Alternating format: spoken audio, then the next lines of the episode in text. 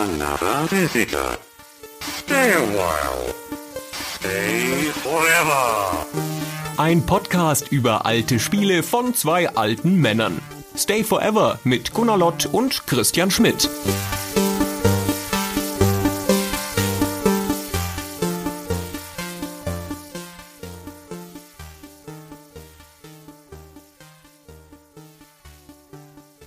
Hallo Christian. Hallo Gunnar. So, jetzt sind wir hier und müssen über Myst sprechen. Jetzt haben wir das Schlamassel. Da haben wir uns was aufgehalst, ey. Wer hat uns das eingebrockt? Normalerweise können wir jetzt so jede zweite Folge mal sagen, das haben uns unsere Hörer eingebrockt, aber in dem Fall trifft sie überhaupt keine Schuld, sondern wir nennen es einfach mal beim Namen, das hast du uns eingebrockt. Ja. Ich, Was hat dich da geritten? Ich weiß auch nicht. Ich dachte, das ist ein Adventure, das ist ein kurzes Spiel, da kann man schnell drüber sprechen. ja, genau, lass uns mal was machen, was kaum Wortsetzung und Teile hat, was total leicht zugänglich ist. Ja, genau, warum nicht Mist machen? Mhm. Ja.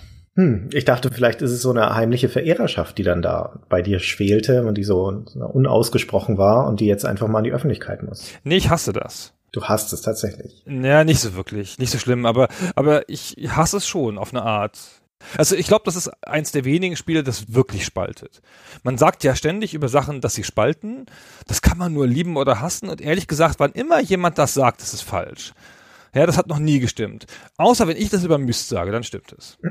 Das, das ist auch in Bezug auf Myst falsch, weil es kann einem auch egal sein, sag mal so. Oder man kann es so lala finden. Das ist alles vollkommen legitim. Ja, genau. Ja, das, also man muss es weder lieben noch hassen. Wobei es natürlich, und das ist richtig insofern, es gibt eine Gemeinde von Spielern, die das Spiel sehr, sehr schätzt. Und nicht nur das Spiel, sondern insbesondere das Universum, das dahinter steht. Und es gibt genauso auch eine Gruppe von Spielern, die Myst auf den Tod nicht ausstehen kann. Und vor allen Dingen auch nicht das, was es ausgelöst hat. Also eher das Erbe von Myst als das Spiel an sich, würde ich sagen. Und beide Positionen müssen wir mal ein bisschen ausloten ne? und mal, auch mal schauen, wo wir stehen. Ob auf einer von den beiden Seiten oder irgendwo dazwischen. Aber es ist auf jeden Fall ein Spiel, über das man sprechen muss, weil seine Bedeutung und sein Einfluss nicht wegzudiskutieren sind die Bedeutung insbesondere. Ich bin gar nicht so sicher mit dem Einfluss, da müssen wir mal drüber sprechen. Ich finde gar nicht, dass das so viel Einfluss auf Sachen gehabt hat, außer mittelbar. Aber es ist nicht so was wie, es hat ein Genre hervorgebracht oder andere Spiele dauerhaft verändert. Das finde ich ist nicht so stark, dieser Aspekt hier, wie bei anderen Spielen. Da wird der Einfluss möglicherweise überschätzt, den es hatte, aber ich glaube, er ist trotzdem nachvollziehbar. Aber das wird eine spannende Fragestellung sein. Zunächst mal müssen wir, glaube ich, wieder beim Anfang anfangen und skizzieren, was das überhaupt ist, dieses Mist. Das ist ein Spiel von 1993 und zwar im weitesten Sinne ein Adventure, aber es ist eigentlich wie kein anderes Adventure. 1993 gab es ja schon sowas wie Monkey Island und Maniac Mansion und sowas und natürlich die ganzen Text-Adventures und so. Also man hatte eine Vorstellung davon, wie ein Rätselspiel auszusehen hat und so ist es gar nicht. Also heutzutage wäre vielleicht eine Analogie, die man zur Rande ziehen könnte, die der Walking Simulator, wie das ja mal gerne so abfällig genannt wird oder halb abfällig genannt wird. Also von Spielen, in denen die Erkundung einer Umgebung oder einer Welt eine zentrale Rolle spielt und das trifft definitiv auf Myst zu. Es ist allerdings nicht so, dass es frei von Spielmechanik wäre, ganz im Gegenteil. Es hat schon eine klassische spielmechanische Ebene und das ist in allererster Linie ein Puzzlespiel. Es hat auch eine narrative Ebene natürlich. Ne? Es hat eine Erzählung, aber auch die ist nicht ganz so offensichtlich und vor allen Dingen auch in ihrer Darreichungsform nicht ganz so stringent, wie man das in anderen Spielen kennt, insbesondere in anderen Adventure-Spielen kennt. Und da müssen wir noch sehr detailliert überreden über die Art, wie das Spiel erzählt und was das Spiel überhaupt Story hat. Das wird ja auch, also wird ja sehr überschätzt, die Story von dem Spiel, finde ich. Aber Mai, dazu kommen wir noch. Also das Spiel fängt an indem man als der Spieler agiert. Also man ist nicht eine Figur mit einem Namen oder so, sondern man ist der mysteriöse Fremde. Eigentlich man selber, weil man sozusagen in ein Buch gefallen ist. Das passiert mir ja auch ständig.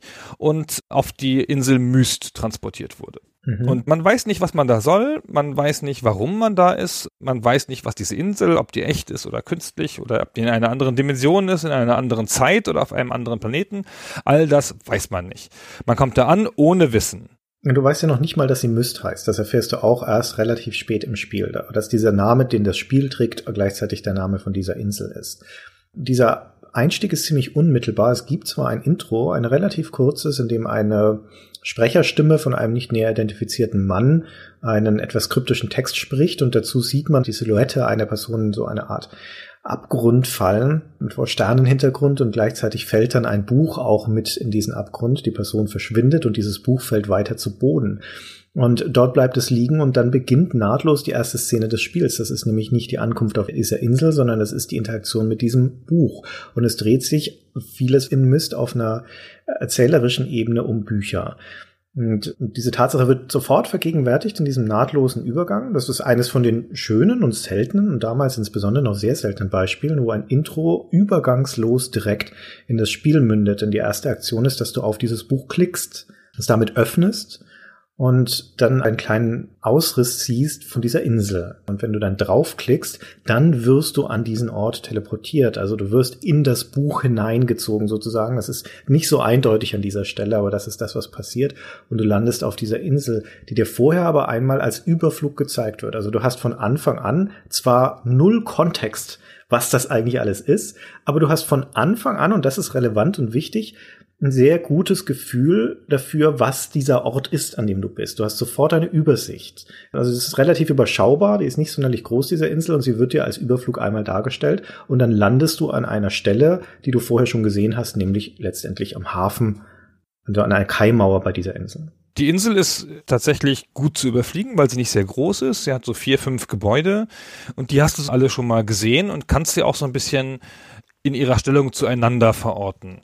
Was, wie du sagst, wichtig ist, weil man sich ja in diesem Spiel über diese Insel bewegt. Mhm. Und das ist nicht ganz so intuitiv, wie das jetzt klingt, weil das Spiel bewegt sich ja in Schritten.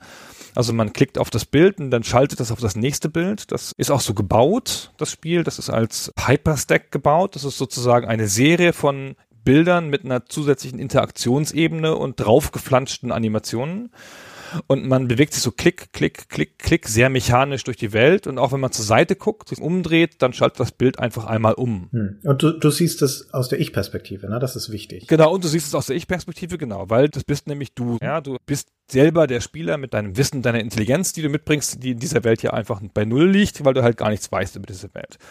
Du siehst aber, hast schon gesehen, es gibt ein Planetarium und irgendeinen Turm mit einer Uhr drin und auch ein Raumschiff, ein komisches. Mhm. Du weißt noch gar nicht, was das alles ist und ob du jetzt wieder weg musst, ja, oder ob du hier ein Rätsel lösen musst, all das weißt du nicht. Und dann findest du einen Zettel. Genau, das ist die, eines der ganz wenigen Schriftstücke in dem Spiel. Nein, nein, das stimmt so nicht. Ich nehme das gleich wieder zurück. Es gibt sogar einiges zu lesen in dem Spiel, mhm. nämlich diverse Tagebücher. Die sind allerdings alle an einer Stelle in einer Bibliothek, die du auch relativ schnell erreichst. Dort kann man sich dann durch diverse Tagebücher lesen, die diese Welten beschreiben, in denen man sich anschließend bewegt. Aber das Schriftstück, das man findet am Anfang, ist einfach ein kleiner Zettel.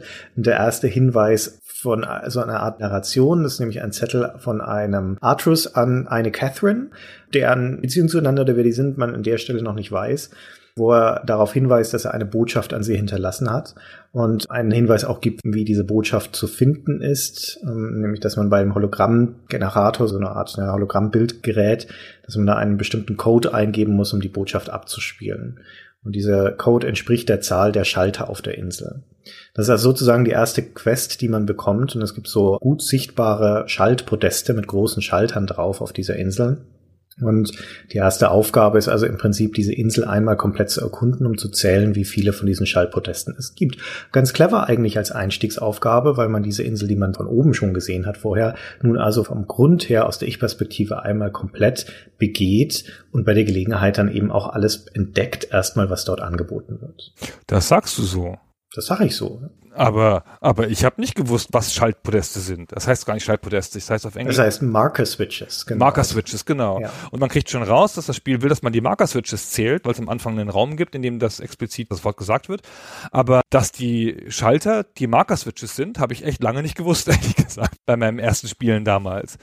Es ist alles nicht sehr deutlich. Es gibt ja ganz am Anfang, da an diesem Hafen, wo du ankommst, gibt es eine metallische Tür in, ja, in der Böschung sozusagen. Ach nee, stimmt, das ist ein Bild vom Marker Switch. Genau, und das führt zu diesem Hologrammgenerator und eines von den Programmen, die dort eingestellt sind, zeigt dir, wie so ein Marker Switch aussieht. Das heißt auch Marker Switch Diagram.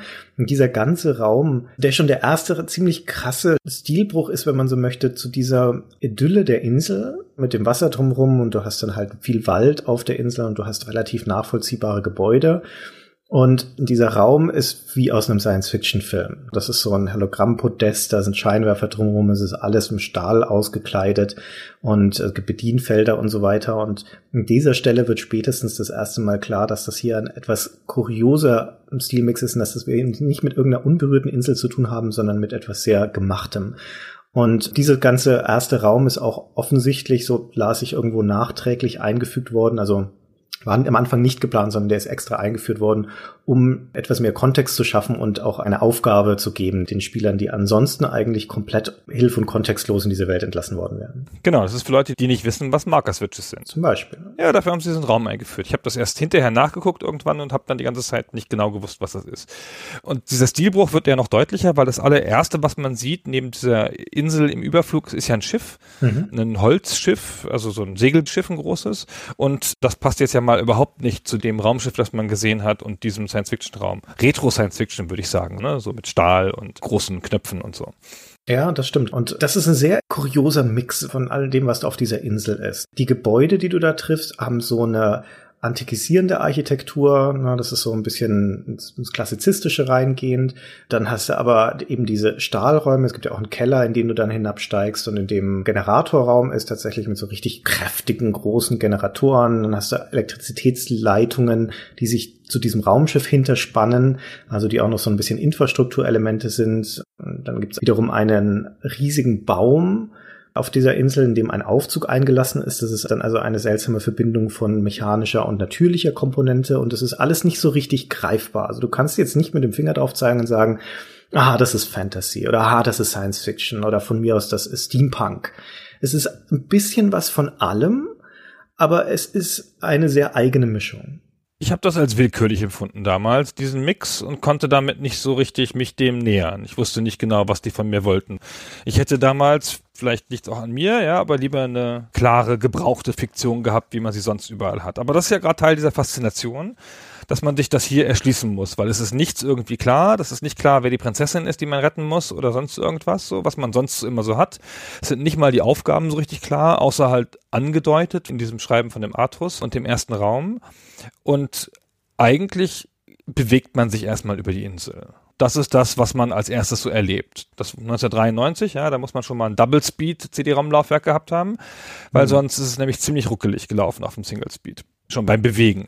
Diese Bewegung ist eine Bewegung in einem fremdartigen, durchaus in seinen Einzelteilen vertrauten, aber dann auch gleichzeitig wieder fremdartigen, seltsam mechanischen Raum, der gleichzeitig vollkommen leer ist. Also leer im Sinne von leer von Leben. An ganz, ganz seltenen Punkten hast du ein paar Animationen, also wo mal ein paar Schmetterlinge rumfliegen oder Möwen, die dann kreisen da neben dem Schiff.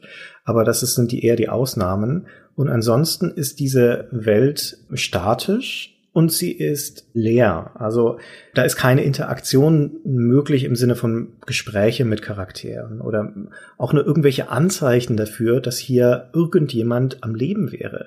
Weder auf dieser Insel noch auf den anderen, die man da noch bereist. Also es ist nicht nur diese eine zentrale Insel, die ist die Narbe, von der aus man dann noch in andere Welten kommt. Aber die sind strukturell ähnlich. Also auch dort ist es eine ähnliche Mischung aus Technologie und einer natürlichen Idylle, wenn man so möchte.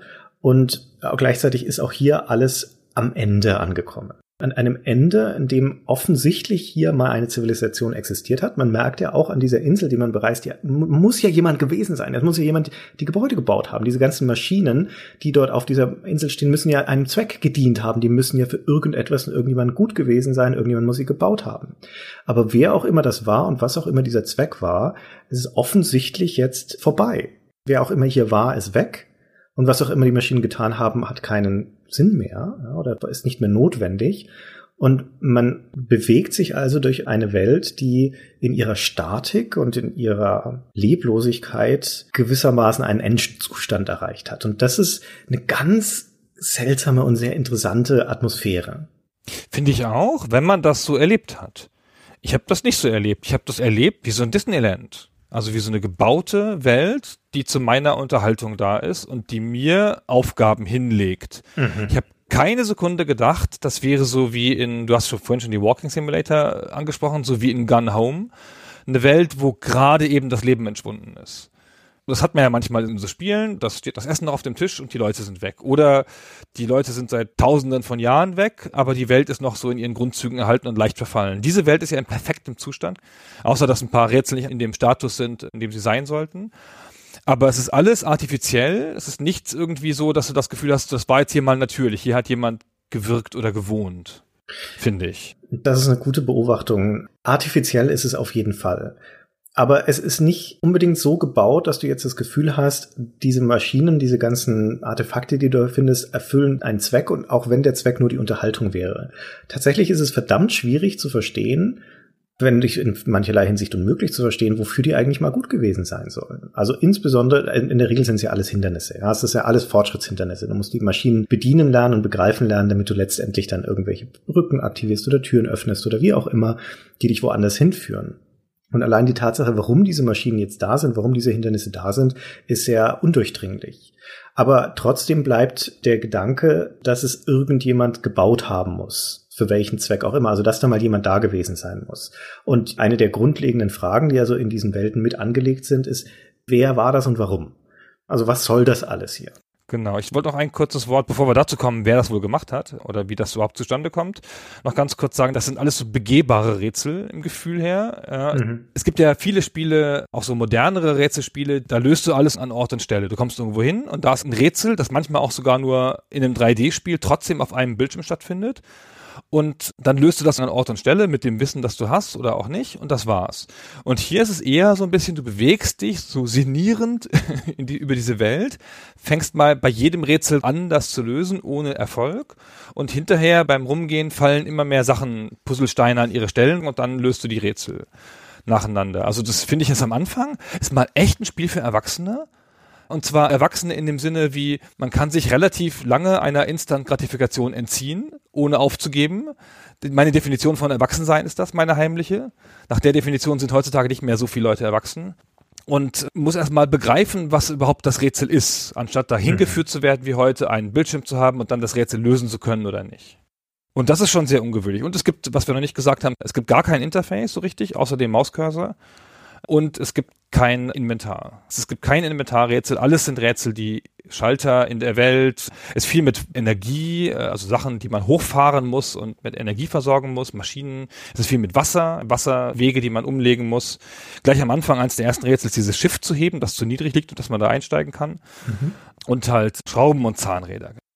Erkundung schafft Erkenntnis. Das ist das Mantra des Spiels, würde ich sagen weil du dir, wie du zu Recht gesagt hast, erstmal erschließen musst, wie diese Rätsel in ihren Einzelteilen überhaupt zusammenhängen. Denn das ist eine wirklich sehr relevante Beobachtung. Das findet nicht an Ort und Stelle statt. Also es ist nicht so der, der Gedanke, den auch ich lange Zeit von Myst hatte, bevor ich mich dann später, ich bin erst später zur Myst-Serie gekommen. Ich habe nicht damals gespielt, als sie rauskam. Und mein Vorurteil in gewisser Weise war, dass das letztendlich eine Rätselsammlung ist mit halt Wegen dazwischen und dass du dann irgendwie in eine Wand hinkommst und da ist ein Schieberätsel eingelassen zum Beispiel. Und dann löst du diese Schieberätsel und dann öffnet sich dann links daneben die Tür und dann geht's weiter. Und das ist auch ein berechtigtes Vorurteil, wenn man viele von den Myst-Nachahmern gespielt hat. Also insbesondere viele berüchtigte Cryo-Spiele, wo das häufig so ist tatsächlich, ja, wo das nur von einem Standardrätsel zum nächsten führt. Und beim Mist ist es tatsächlich nie so, um ehrlich zu sein, sondern es gibt zumindest in diesem ersten Teil jetzt meiner Erinnerung nach kein einziges Rätsel, das man wirklich an einem Ort an einer Stelle lösen würde, sondern es hat immer verteilte Komponenten. Ein einfaches Beispiel ist dieses Raumschiff, das du schon erwähnt hast, das aussieht wie so eine altertümliche Rakete, wie die Tim und Struppi Rakete, mit der sie zum Mond geflogen sind, mit so großen Finnen hinten dran. Und die Eingangstür von diesem Raumschiff ist verschlossen. Und es führen aber sichtbar Kabel weg von diesem Raumschiff, die über Türme, hochgemauerte Türme, zu einem Eingang von einem Kellerraum führen. Und in diesem Kellerraum, wenn du darunter gehst, findest du dann Generatoren. Und damit ist relativ klar, aha, über diese Generatoren wird Energie erzeugt, die dann über die Kabel zu dem Raumschiff transportiert werden. Und dann musst du auch noch rausfinden, dass an diesen Türmen, wo das drüber führt, diese Kabel, dass da Schalter dran sind, wenn du auf die Türme draufkletterst, mit denen man die Kabelverbindungen zurücksetzen kann, wenn sie überlastet wurden.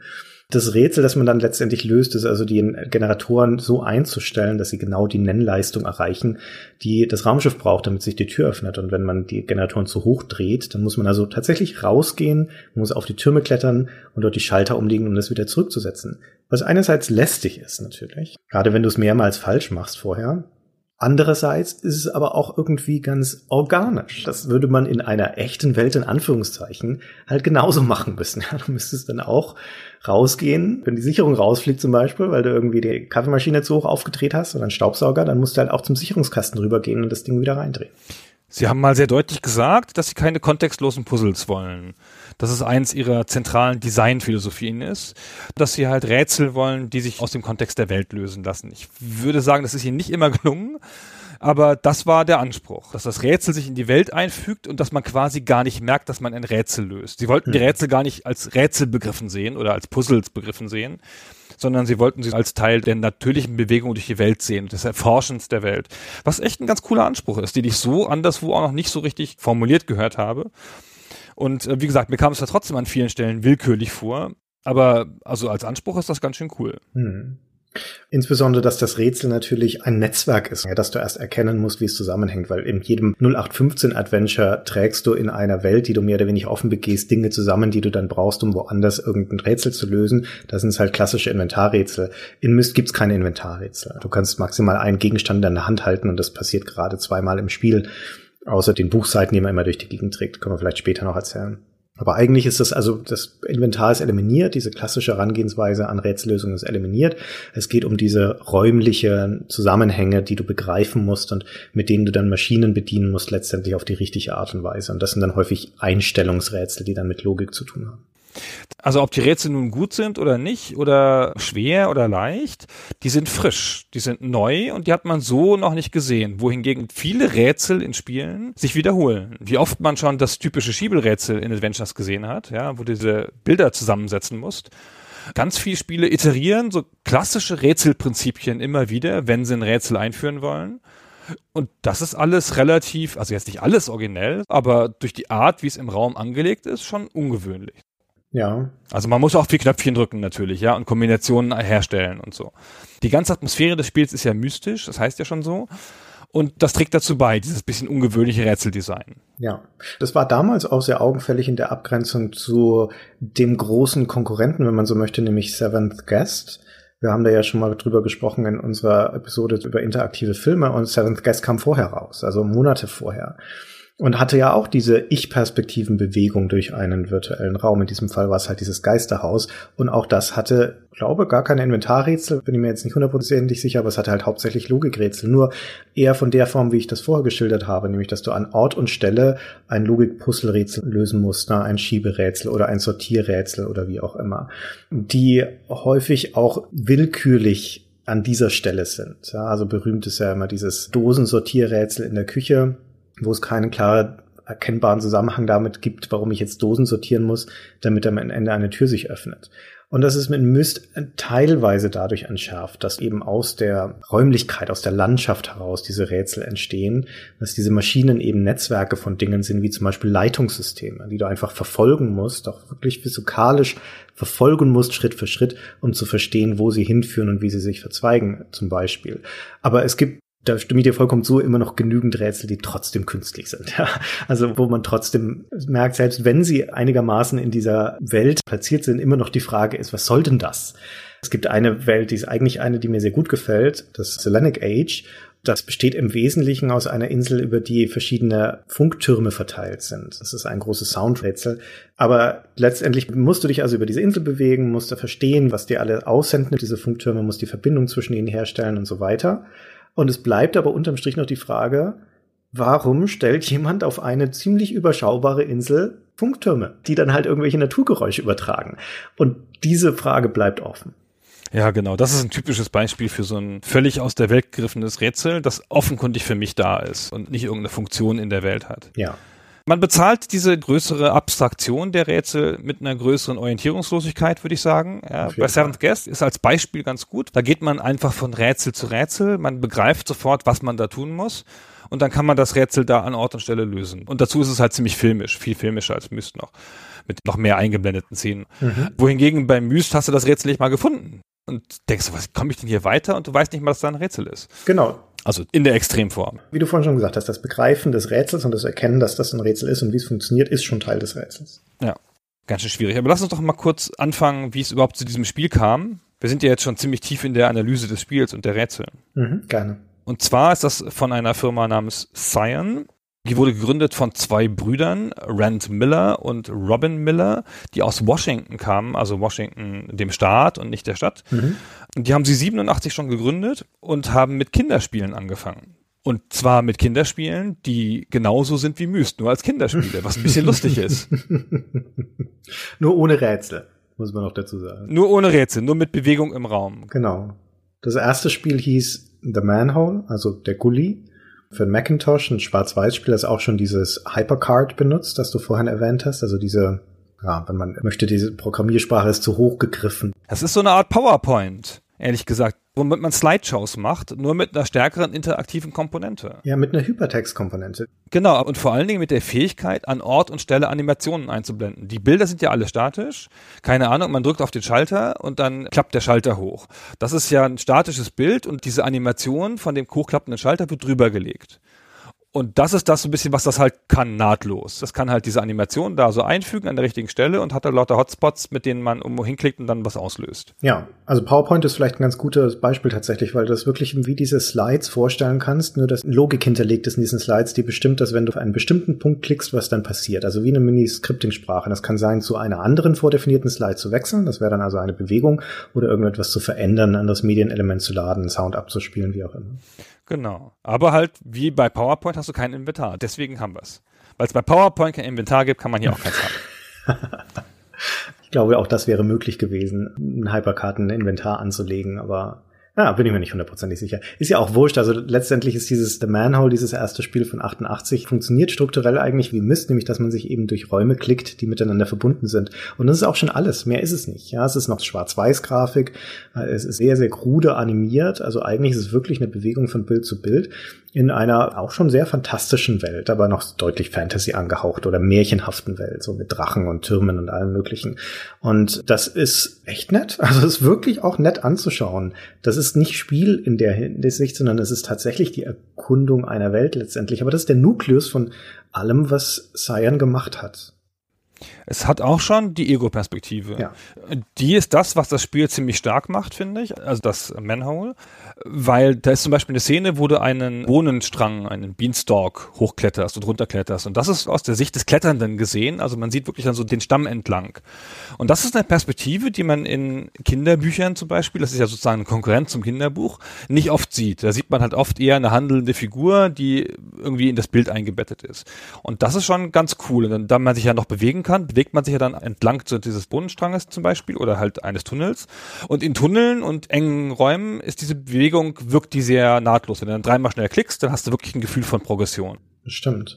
Vor allem, ich finde, das, das Manhole dafür, dass es ja ein relativ frühes, ein einfaches Spiel ist und wie gesagt einfach nur schwarz-weiß, ist es sehr hübsch. Also es hat einen sehr angenehmen Zeichenstil und es hat vor allem ein sehr gutes Gefühl für Perspektive was du gerade schon gesagt hast, dass man so einen Bohnenstrang hochschaut, aber du bewegst dich nicht immer auf Augenhöhe durch diese Welt, sondern das Weltperspektiven, wo du nach unten, nach oben blickst, wo du Gefühl für Größe von Sachen bekommst und es wechselt auch auf eine märchenhafte Weise die Größenverhältnisse. Du steigst zum Beispiel in so ein Boot, fährst den Kanal entlang, rutscht eine Rinne runter und landest in einer Teetasse von einer Maus, die sich dann von oben herab zu dir runterbeugt und sagt, oh, ist ein Schiff in meiner Teetasse. Und das geht alles relativ nahtlos ineinander über und das ist auf einer visuellen Ebene überraschend und originell sehr, sehr angenehm. Da sieht man, wie stark das ist. Ja, wenn man jetzt eine Figur hätte, eine kleine Figur, die die Größe wechselt, das ist kaum wahrzunehmen. Also vom Kontext her. Aber wenn man selber die Größe wechselt und das in der Ego-Perspektive angezeigt kriegt, ist das wahnsinnig mächtig. Ja. Das ist schon sehr cool. Das ist eins der ersten Spiele, die auf CD-ROM rauskamen. Hat auch Preise gekriegt und so, war halt ein ungewöhnliches Spiel. Und das ist gezeichnet von Robin, dem einen der beiden Brüder, der offenkundig ausgesprochen talentiert ist. Und der andere, der Rand, hat halt die Programmierung gemacht. Mhm mit diesem Hyperstack-Tool. Genau. Und dann haben sie nächstes Jahr gleich noch eins gemacht, Cosmic Osmo und die Welten jenseits der Makarele. Sehr schön, auch wieder für einen Mac nur. Und dann dachten sie sich, machen mal was Größeres. Cosmic Osmo hat übrigens ein sensationelles Rätsel mit dem Cursor, mit dem Interface. Da ist nämlich eine Stelle, wo steht, bitte nicht draufklicken, heiß. Und dann klickst du drauf, dann fängt der Cursor an zu brennen. cool. Und dann kannst du ihn nicht mehr bewegen richtig, dann reagiert er nicht gut. Und in dem Raum steht ein Eimer. Und dann musst du ihn in den Eimer tunken. Ach, schön. Und das ist ja wohl ein tolles Rätsel. Ja. Das habe ich selten gesehen, also so, so eine kreative Nutzung des Cursors, der ja sozusagen die Hand des Spielers dann ist. Was für eine tolle Idee. Ein schöner Gag, stimmt. Genau, und dann war es 1989 und sie hatten halt dieses Spiel rausgebracht und dann dachten sie, wir müssen mal sowas machen für Erwachsene. Also diesen Grundgedanken, der sich schon niedergeschlagen hat in den Spielen, die sie zu dem Zeitpunkt gemacht hatten, nämlich, dass man eine fantastische Welt aus der Ego-Perspektive erkundet und dass die Erkundung ein Wert an sich ist. Und das wollten sie weitertragen über die relativ anspruchslosen Kinderspiele hinaus in eine Welt, die für Erwachsene interessant ist. Und sie haben sich dazu so ein paar Regeln gegeben. Also sie wollten schon Rätsel in dieser Welt haben, sie wollten die Erkundung haben, sie wollten was Fantastisches haben, was Mysteriöses und sie wollten aber auch moralische Entscheidungen drin haben, womit die Spiele ja schon immer schwer getan haben und was auch nicht immer vorkommt und wofür manche Spiele sehr gelobt werden. Das haben sie von Anfang an als Idee drin gehabt. Das sind auch beide sehr moralische Menschen, glaube ich. Also ihr Vater ist Priester gewesen das war ihnen ein Herzensanliegen. Hm. Und dann sind sie damit zu Activision gegangen und haben gesagt, wir machen hier sowas wie das Osmo, nur halt für Erwachsene. Aber das mit den moralischen Entscheidungen, ich habe das auch ein paar Mal gelesen und gehört, dass es ihre Ambition war, aber allerdings eine Ambition, von der sie sich dann offensichtlich sukzessive verabschiedet haben, denn wenn man letztendlich das Ergebnis anguckt, also das, was jetzt in Mist, insbesondere im ersten Spiel, noch an Entscheidung drin ist, dann Eine. ja, es ist eine Entscheidung letztendlich, die du am Ende triffst. Es gibt mehrere Enden, ein gutes und mehrere schlechte aber da ist nichts Moralisches mehr dran. Nee, ja, also das ist keine ethische, moralische Entscheidung. Da gibt's auch keine Ambivalenz. Ja, es ist sehr klar. Ja, vielleicht nicht sehr, aber zumindest ziemlich klar, was jetzt hier eine richtige und was eine falsche Entscheidung ist. Da ja ohnehin keine Menschen vorkommen und du auch keinen direkten Einfluss hast mit deinen Entscheidungen auf Menschen Doch. oder menschenähnliche Wesen eine ganze Zeit lang am Anfang, ja, Ja, also Anfang, bei den bei den ersten Rätseln lösen, wo du dich orientieren musst, da ist es halt alles nicht. Später kommt es ein bisschen mehr, ja. Äh, Das Spiel hat durchaus, wenn man so möchte, einen moralischen Unterton oder eine Botschaft, weil es erzählt auf eine rudimentäre Art und Weise und eher implizit von den Konsequenzen von unmoralischem Handeln. Das schon, weil die Welten, die man dann bereist, die sind ja alle letztendlich zerstörte, tote, am Ende angekommene Welten. Auch wenn es durchaus noch vielfältig ist, was man darin entdecken kann, aber es sind alle entvölkert, sie sind menschenleer und sie sind offensichtlich gezeichnet von einer Katastrophe oder von unterschiedlichen Katastrophen, die da passiert sind. Und das lassen sich in den Welten dann Hinweise finden, die immer wieder auf das Gleiche hindeuten, nämlich dass ich weiß nicht, wie weit wir spoilern wollen, das Ganze, aber na, tun wir einfach. Ist ja wurscht. Steht letztendlich darauf hinausläuft, dass so ein Bruderpaar in jeder von diesen Welten sich selbst zu Gottheiten aufgesprungen hat und dadurch diese Welten ruiniert hat. Das wird aber nicht explizit gesagt, sondern das stückelt man sich zusammen aus den Artefakten, die man in dieser Welt findet, aus dem, was da noch übrig ist und auch aus den wenigen Hinweisen, die dann auch auf textueller Ebene gegeben werden. Insofern hat es also schon diese moralische Komponente, weil es sagt, wenn du größenwahnsinnig wirst, wenn du dich von Hybris und von Gier leiten lässt, wie diese beiden, dann hat das sehr dramatische Konsequenzen. Und letztendlich führt dich das Spiel dann zu einer Entscheidung hin, wo du dich für einen von diesen beiden Brüdern entscheiden musst, den du retten kannst, was aber eine Entscheidung zwischen Pest und Cholera ist, weil du hast zu diesem Zeitpunkt hoffentlich, wenn du aufgepasst hast, schon genügend Informationen, die dir sagen, die haben beide irgendwie Dreck am Stecken. Deswegen gibt es natürlich noch eine andere Möglichkeit, wie man sich entscheiden kann. Also das eine gute Ende nämlich. Genau. Das sind Sirrus und Archena Ja. und du triffst die im Spiel. Die sind auch in Büchern und zwar in Büchern gefangen und die treten als Video auf. Also sie sprechen dich direkt aus dem Buch an Mhm. als kleines Video und die erzählen dir, dass ihr Vater, nämlich der Atrus, dass dessen Bibliothek zerstört worden ist von irgendwem und dann hat er sie verdächtigt und sie beide festgesetzt, um rauszufinden, wer von beiden nun schuld ist. Beide sagen, dass der andere jeweils schuld ist natürlich und versuchen dich zu überzeugen, sie zu befreien oder das irgendwie rauszukriegen. Und die beiden Brüder werden gespielt von den Brüdern, also von den beiden Brüdern, die das Spiel gemacht haben. Richtig, von Rand und Robin. Genau, dann nochmal ganz kurz zurück zu der Entstehungsgeschichte mit Rand und Robin. 1990 sind sie mit den Kinderspielen, die sie hatten, und dem Konzept für ein Erwachsenenspiel namens Grey Summons, die graue Beschwörung, zu Activision gegangen und haben das vorgeschlagen. Mit dem, was wir so ein bisschen erzählt haben, also mit dem späteren Myst. Mit einem noch sehr frühen Konzept von Myst, ehrlich gesagt. Und Activision hat das abgelehnt. Und dann haben sie gedacht, das ist ja alles blöd. Und dann haben sie weiter Kinderspiele gemacht und haben dann noch ein drittes von diesen Kinderspielen gemacht, nämlich Spelunks. Und dann haben sie, und das ist an vielen Stellen erzählt, aber nicht so richtig erklärt, haben sie plötzlich ein Angebot von Sunsoft bekommen, dem japanischen Publisher, mal so ein Spiel für Erwachsene zu machen. Das liegt an der Technologie, an der CD-ROM. Sunsoft suchte Spiele für eine CD-Konsole, also frag mich jetzt nicht mehr, welche das war. Und Cyan war eines der offensichtlich wenigen Studios in dieser Zeit, die bereit und in der Lage waren, schon für CD-ROM zu publizieren. Hatten sie ja auch schon bewiesen, ja. Sie hatten ja 1988 schon mit The Manhole ein CD-Spiel rausgebracht. Genau. Und dann hatte ja Cyan das einfach rumliegen, was Sunsoft haben wollte quasi als Idee. Und dann haben die gedacht, na ja, das können sie ja machen. Da haben sie ihnen Geld gegeben und war das nicht so eine Konsole, die es dann gar nicht gegeben hat, so eine TV-Konsole noch? Kann sein, ich weiß es nicht mehr. Und aber auch für Sega Mega Drive sollte es gemacht werden und das ging natürlich gar nicht. Jedenfalls haben sie diesen Auftrag aber angenommen und haben dann da angefangen, das Myst zu entwickeln, haben dann aber noch die PC-Rechte an Bröderbound verkauft oder Brotherbound. Wie wird das nochmal ausgesprochen? Bruderbound. Oh Gott, wir haben es haben ja schon mal in der Prince of Persia Folge ja, gesprochen. Ich habe schon wieder vergessen. vergessen. Bruderbound, glaube ich. Ja. Da haben sie noch die PC-Rechte verkauft. Das ja, hat sich dann als einigermaßen bedeutsam rausgestellt. genau. Und das Budget war der Legende ja. nach 265.000 Dollar für das Spiel von Sunsoft. Und dann haben sie halt angefangen. Ja, und haben zwei Jahre lang dran gearbeitet. Drei sogar, glaube ich, ja, oder zweieinhalb.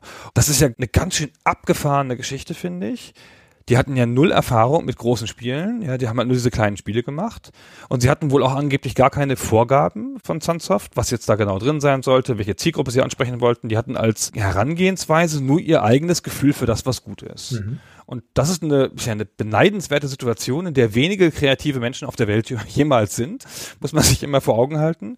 Und haben dann halt angefangen, im Wesentlichen zu zweit und dann halt mit einem kleinen Team um sich herum. Am Ende der Entwicklung waren es sechs oder sieben Leute dieses Spiel zu entwickeln. Und die haben am Anfang noch gedacht, es ginge mit Zeichnungen. Also der könnte das alles zeichnen, der Ryan. Robin. Der Robin, genau. Und die haben auch einen Bruder namens Ryan. Das ist der jüngste Bruder. Ja, genau, die heißen alle so. Der hat dann auch noch kleinere Texte fürs Spiel geschrieben hinterher. Deswegen bin ich ein bisschen verwirrt hier mit den ganzen Robin und Ryan und Rand. Genau, und dann haben sie damit angefangen, die wollten erst alles zeichnen, das hat sich herausgestellt, dass das nicht so ging. Und dann haben sie angefangen mit diesem Rendern, also auch einfach so ausprobiert. Hatten die noch vorher noch nie gemacht. Hm. Mit Stratovision 3D und Photoshop. Photoshop 1.0 damals. Ah, das müsste ein wunderbares Beispiel dafür, was passiert, wenn sich fachfremde Menschen einem Medium nähern auch wenn sie vorher schon Spiele gemacht haben. Es ist auch insofern fachfremd, als hm, sie wenig Berührungspunkte in der Vergangenheit mit richtigen, in Anführungszeichen, Video- und Computerspielen hatten. Es gibt dieses berühmte Zitat von dem Robin, also dem Grafiker, dass der in seinem ganzen Leben vorher nur ein einziges Spiel gespielt hätte und das sei Sorg 2 gewesen. Also, die sich identifizieren auch als Nichtspieler und die sich über die ästhetische Ebene eher, also es ist ja quasi ein spielbares Bilderbuch, wenn man so möchte, sind ja die ersten Spiele gewesen. Also es geht ganz, ganz stark über die visuelle Ebene und über den Gedanken, weltenschöpferisch tätig zu sein. Sich darüber annähern und dann das von der Stimmung her und der Thematik her auf eine erwachsene Zielgruppe ausrichten, also von diesem ganzen Weltdesign und daraus dann quasi ableiten, okay, wie könnte man jetzt da noch Herausforderungen reinbringen, damit man da nicht einfach nur durchläuft, sondern damit da halt noch Hindernisse drin sind. Und wenn man ehrlich ist, ist das ganze Rätseldesign in Myst ist nur Hindernisse. Das geht nur darum, dich zu behindern daran, von Punkt A zu Punkt B zu kommen und dann bei Punkt B dich umschauen zu können. Und was anderes ist es eigentlich nicht. Und trotzdem wirkt es so wahnsinnig modern, weil es so bricht mit den Konventionen des Spielens damals. Also es hat kein Interface, es hat dieses Walking Simulator-hafte, es hat diese besonderen Rätsel, es gibt dir fast keinen Kontext, es hat gar keine Exposition im klassischen Sinne, also dass es dir irgendwie erklärt, wo es hin will. Und es hat gar keine aufgesetzte Story, sondern die Story, das ist ja Vast Narrative quasi. Ja? Die Umgebung erzählt dir die Geschichte, indem du halt Steine umdrehst und darunter einen Hinweis findest, so wie in großen Rollenspielen wie Daggerfall oder so. Hm. Und das ist ja ein selten gebrauchter Ansatz und ein sehr starker und ungewöhnlicher. Ja, es ist in fast jeder Hinsicht unbeleckt von Konventionen. Man merkt dem Myst ziemlich an, dass es sich nicht darum schert und dass sich häufig gar nicht bewusst ist, was da eigentlich vorher passiert war. Es gibt ja für Myst kein richtiges Vorher, außer eben den vorherigen Kinderspielen, die Cyan gemacht hat. Und das war's dann auch schon. Und natürlich steht das, wenn man sich heute so anguckt, durchaus in der Tradition von Spielen, die vorher da waren, wie eben, wir sagten schon, Seventh Guest oder auch The Journeyman Project, was ja auch so eine klassische Logik-Adventure-Serie ist, das auch vorher rauskam, die auch CD-Spiele sind, also das auch in der technologischen Tradition steht. Es ist nicht so, dass Myst aus dem luftleeren Raum gekommen wäre und dass es nicht in der Traditionslinie stünde.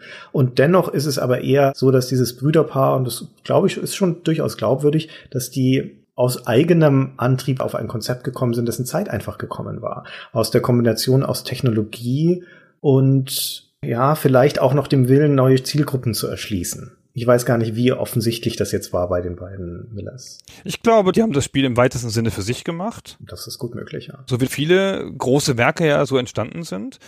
Und ich glaube, das ist so ein bisschen der Clou, weil das ist ja ganz oft der Spieleindustrie, die ja erstaunlich hermetisch ist und vergleichsweise klein ist im Vergleich zu anderen Industrien, auch heute noch, ja, wenn man es vergleicht mit Film oder so, die sich ganz früh eingeschossen hat auf so 16-jährige bis 25-jährige Jungs und dann immer, immer wieder iteriert hat auf dieser Zielgruppe, immer wieder was Neues, ja, das ist ja die perfekt bediente Zielgruppe mhm. und die ja auch Frauen und ältere Menschen und alles mögliche Ewigkeiten ignoriert hat.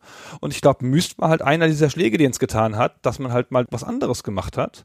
Und es war auch ein Computerspiel. Plötzlich konnten da Medien drüber berichten. Ja, das erste Review zu Myst auf dem Mac war im Rolling Stone und halt nicht in der Computer Gaming Weekly oder sonst irgendwas.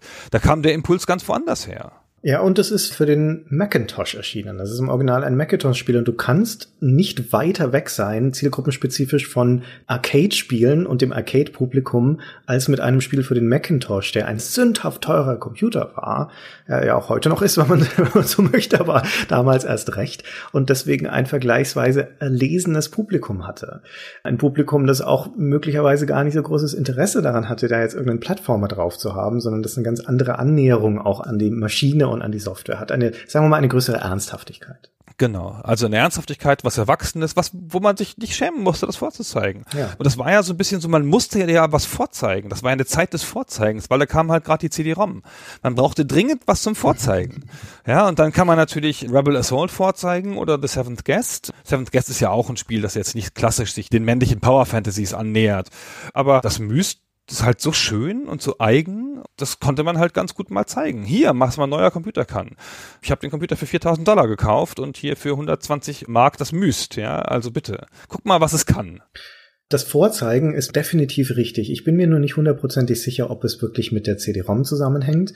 Denn wenn du demonstrieren möchtest, was die CD-ROM kann, dann ist Bewegtbild die bessere Wahl. Also Video. Und damit wären Rebel Assault oder auch Seventh Guest tatsächlich eine bessere Wahl als Myst, das so 90, 95 Prozent aus statischen Bildern besteht, in denen nicht viel passiert.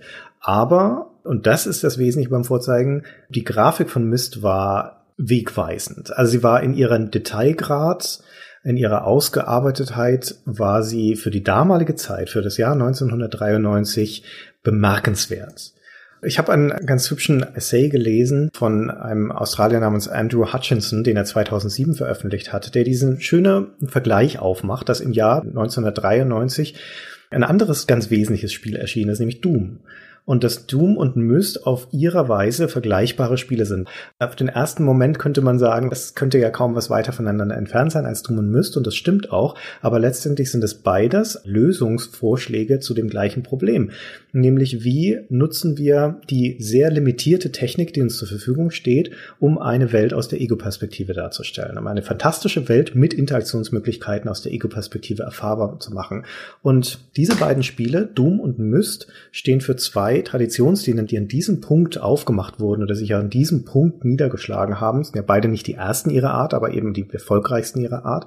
Und zwar durch diese Abwägung zwischen einer Echtzeitinteraktion um den Preis der Darstellungsqualität. Das ist Doom. Doom läuft flüssig, schnell, sieht aber aus wie Pixelbrei. Und müsstest genau der Gegenentwurf dazu, müsstest statisch sehr, sehr langsam, insbesondere auch mit hohen Ladezeiten von dieser CD-ROM damals und sieht dafür aber unfassbar detailliert aus. Es war einfach das Beste, was man damals sehen konnte, grafisch auf einem Gerät um den Preis der limitierten Interaktion. Und beides sind legitime Ansätze, um dieses gleiche Problem zu lösen. Ist halt Fotorealismus. Das haben ja die 3D-Engines noch lange nicht geschafft dann. Waren sie noch sehr weit entfernt. Und mit dieser statischen Herstellung waren wir nah am Fotorealismus, wenn man das so nennen kann. Es wurde viel deutlicher noch in Riven, was wirklich sehr fotorealistisch war. Jetzt ja, hier hat man ja Wasser gehabt, zum Beispiel, das sich nicht bewegte und solche Sachen. Ja, es ist eine sehr statische Welt. Das hatten wir ja schon gesagt, aber Myst kompensiert das ganz geschickt, finde ich, durch den Einsatz von Sound dann wiederum. Und das ist was, was man nicht unterschätzen darf, dass Myst viel mit Sound arbeitet, auch in Bezug auf die Rätsel zum Beispiel. Auf auf einige Rätsel, die ganz dediziert und spezifisch mit Sound arbeiten, wo man genau hinhören muss. Aber die Sounds in dem Spiel, also die atmosphärischen Sounds in dem Spiel sind dazu angetan, um Bewegung zu suggerieren und zu substituieren in gewisser Weise.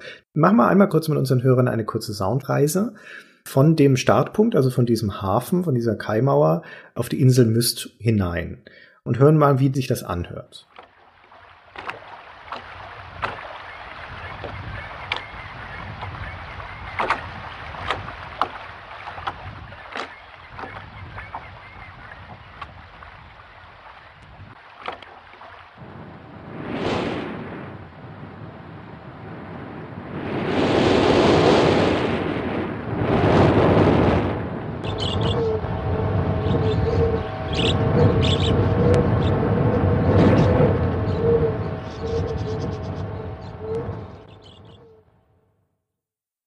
Und das sind, also wie wir ja jetzt gehört haben, das sind halt viele Geräusche, die Bewegung suggerieren. Das Rauschen der Wellen, Rauschen des Windes. Man könnte fast schwören, dass sich das Meer doch natürlich bewegt da in Mist. Und klar, die Bäume wiegen sich leicht im Wind, tun sie nicht, ja. Also sie bleiben komplett statisch. Aber du hast diese Geräuschkulisse, die das in gewisser Weise kompensiert. Man hat die Geräuschkulisse und diese gefakte Bewegung durch das Weiterschalten. Manchmal geht man ja auch nur in ganz kleinen Schritten weiter. Mhm. Manchmal in größeren. Das ist nicht immer exakt gleich, je nachdem, wo man hochgeht. Und wenn man sich dann halt schnell über die Welt bewegt, weil man zum Beispiel zu einem Ort geht, wo man schon war und dazu die Geräusche hat, hat man ja schon das Gefühl von einer Bewegung durch einen lebendigen 3D-Raum. Mhm. Es hat sich ja dann ein paar Jahre später im Genre die Konvention etabliert, dass man von einer Szene zu der anderen geführt wird in einem Video, also in einer Art fließenden Bewegung und dann landet man wieder in einer statischen Szene und dass auch das Umschauen dann nicht mehr das Umschalten in 90 Grad Schritten ist, sondern dass du da einen 360 Grad Rundumblick hast. Und das, also das zweite eher als das erste ist tatsächlich dazu angetan, auch viel mehr eine Verortung in der Welt zu schaffen.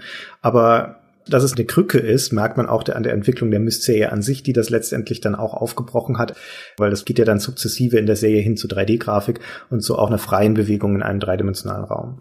Genau, und der quasi letzte Teil, der nicht offizielle letzte Teil, nämlich der erst 2013 gestartete Kickstarter, der zu dem Spiel Obduction geführt hat, mhm. ein spiritueller Nachfolger, wie man immer so schön sagt, also kein offizieller Teil der Serie, der ist dann mit Unreal Engine in richtigen 3D gebaut. Da endet dann das, was die Science vorgehabt haben mit ihrem Spiel. Genau. Ja, das ist dann vielleicht die wahre Bewegung, was sie am Anfang halt nicht konnten. Und sie haben ja auch Myst dann in Dutzenden Auflagen immer noch mal rausgebracht mit immer neuen Grafikveränderungen. So immer alles das Spiel unverändert gar nichts dran gemacht, auch keine Convenience-Funktionen oder sonst irgendwas, um es irgendwie dem Spiel leichter zu machen, aber immer nochmal die mhm. Grafik und. Ähm das stimmt so nicht. Also es gibt ja insgesamt drei Neuauflagen und es gibt eine Hilfefunktion. Es gibt dann ab Real Mist gibt es eine Taschenlampe zum Beispiel, mit der du dunkle Ecken ausleuchten kannst und solche Dinge. Ja, das stimmt, genau. Aber die, also der Großteil ist halt grafisch und das Real Mist ist wirklich ein Spiel, wo du dich durch eine 3D-Welt bewegen kannst, richtig. Mhm. Ich fand das viel schwieriger übrigens als das richtige Mist, weil nämlich die Welt, doch nicht dafür gebaut ist.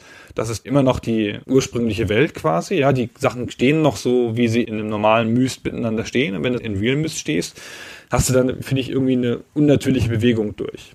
Ich habe das Gefühl, man erkennt daran, dass das nicht dafür gebaut ist. Aber vielleicht bilde ich mir es auch nur ein. Ja, das mag sein. Also ich finde, im ersten Myst ist die Bewegung nicht unbedingt elegant und komfortabel. Und das hat schon damit zu tun, dass es nicht immer vorhersehbar ist, wie weit dich eine Bewegung führt. Also allein schon das Drehen auf der Stelle kann mal dich in 90 Grad Winkel drehen, mal im 180 Grad Winkel. Also du weißt nicht, habe ich mich jetzt gerade einmal nach links gedreht oder schaue ich einfach nach hinten. Das muss man erstmal sich erarbeiten und dann führen dich Schritte, die du nach vorne machst, führen dich mal irgendwie zwei Meter weiter, mal führen sie dich 50 Meter weiter und dann musst du diese Beziehung auch erst herstellen zu dem, was da gerade passiert ist. Ja, du musst das, du musst im Nachhinein versuchen nachzuvollziehen, wo ich jetzt eigentlich gerade gelandet bin.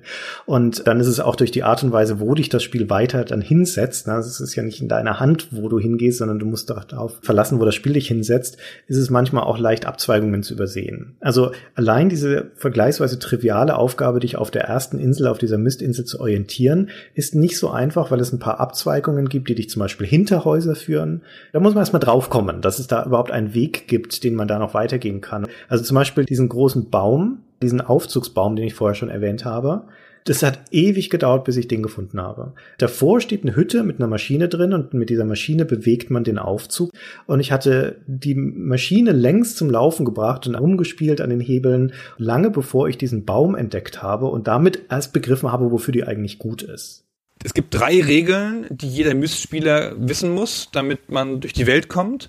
Maschinen funktionieren nicht ohne Energie. Energie muss aber nicht immer Strom sein. Mhm. Alle Symbole aufschreiben, in Gottes Himmels Willen, bitte aufschreiben und ja. immer hinter Sachen schauen, hinter Objekte, immer hinter Sachen schauen, da ist oft noch ein Weg. Sehr gute Tipps. Und damit kommt man einigermaßen durch, finde ich. Ja.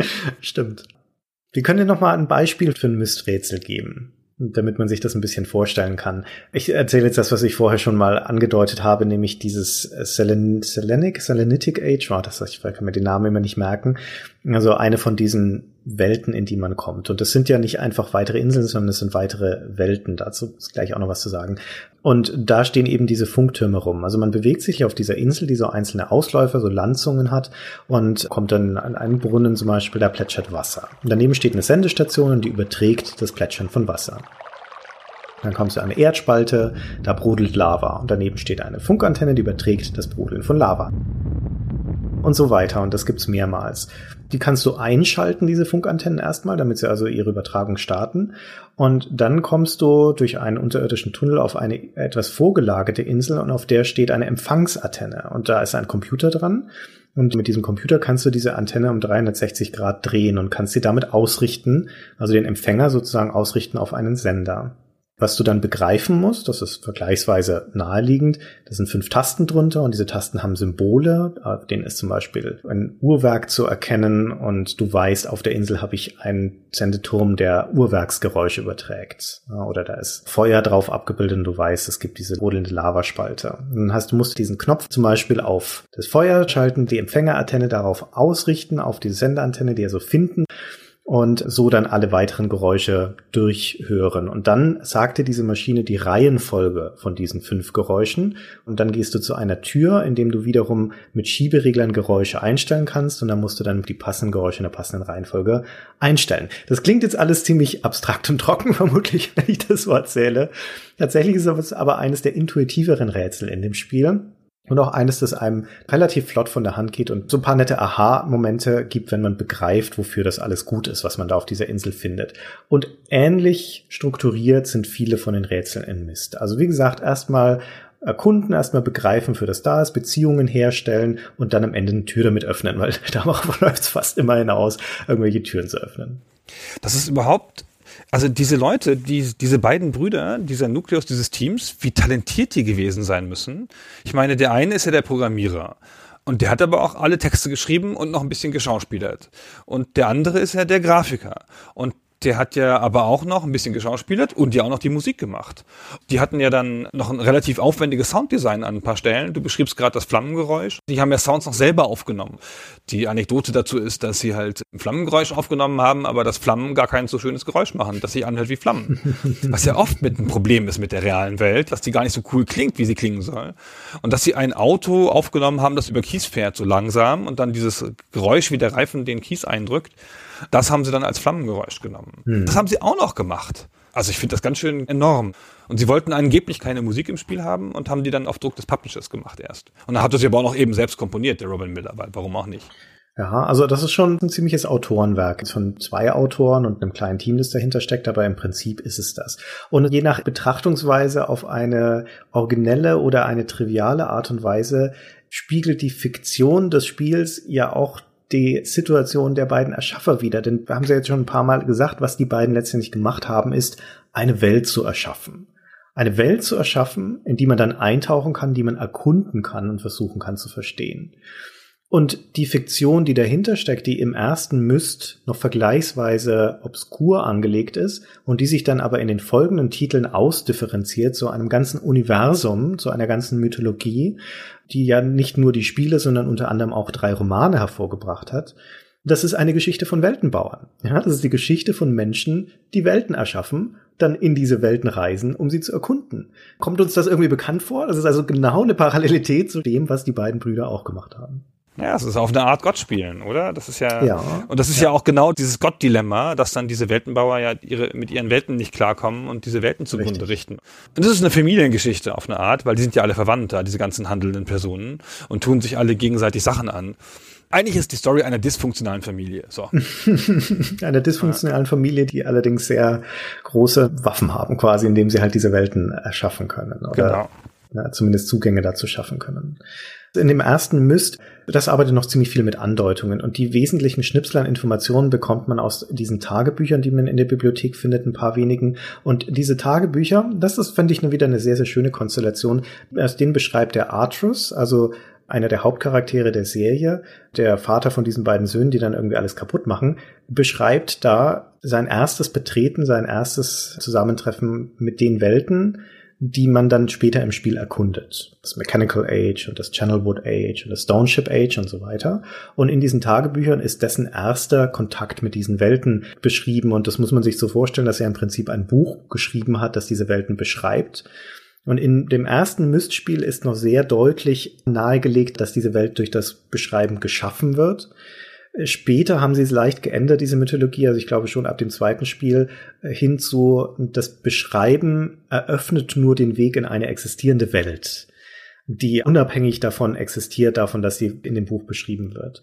Wie dem auch sei, jedenfalls, also im ersten Spiel in diesen Tagebüchern wird also diese Welt in ihrem Urzustand beschrieben und Arthus beschreibt sie immer mit großem Staunen. Also er betritt diese Welt, die er da beschrieben hat und es ist immer klar, dass er durch diese Beschreibung zwar eine Art Gerüst erschafft für diese Welt, aber selber nicht weiß, was er da dann eigentlich dann vorfindet. Das ist ein bisschen analog zum Erschaffen einer Simulation und die Spiele arbeiten auch durchaus mit Begriffen wie Code, Patch, Link, ja, also mit technischen Begriffen, die nahelegen, dass diese Welten nur eine Art Simulation sind und sie durchaus Einfluss haben auf das Funktionieren dieser Simulation, aber nicht auf den eigentlichen Inhalt.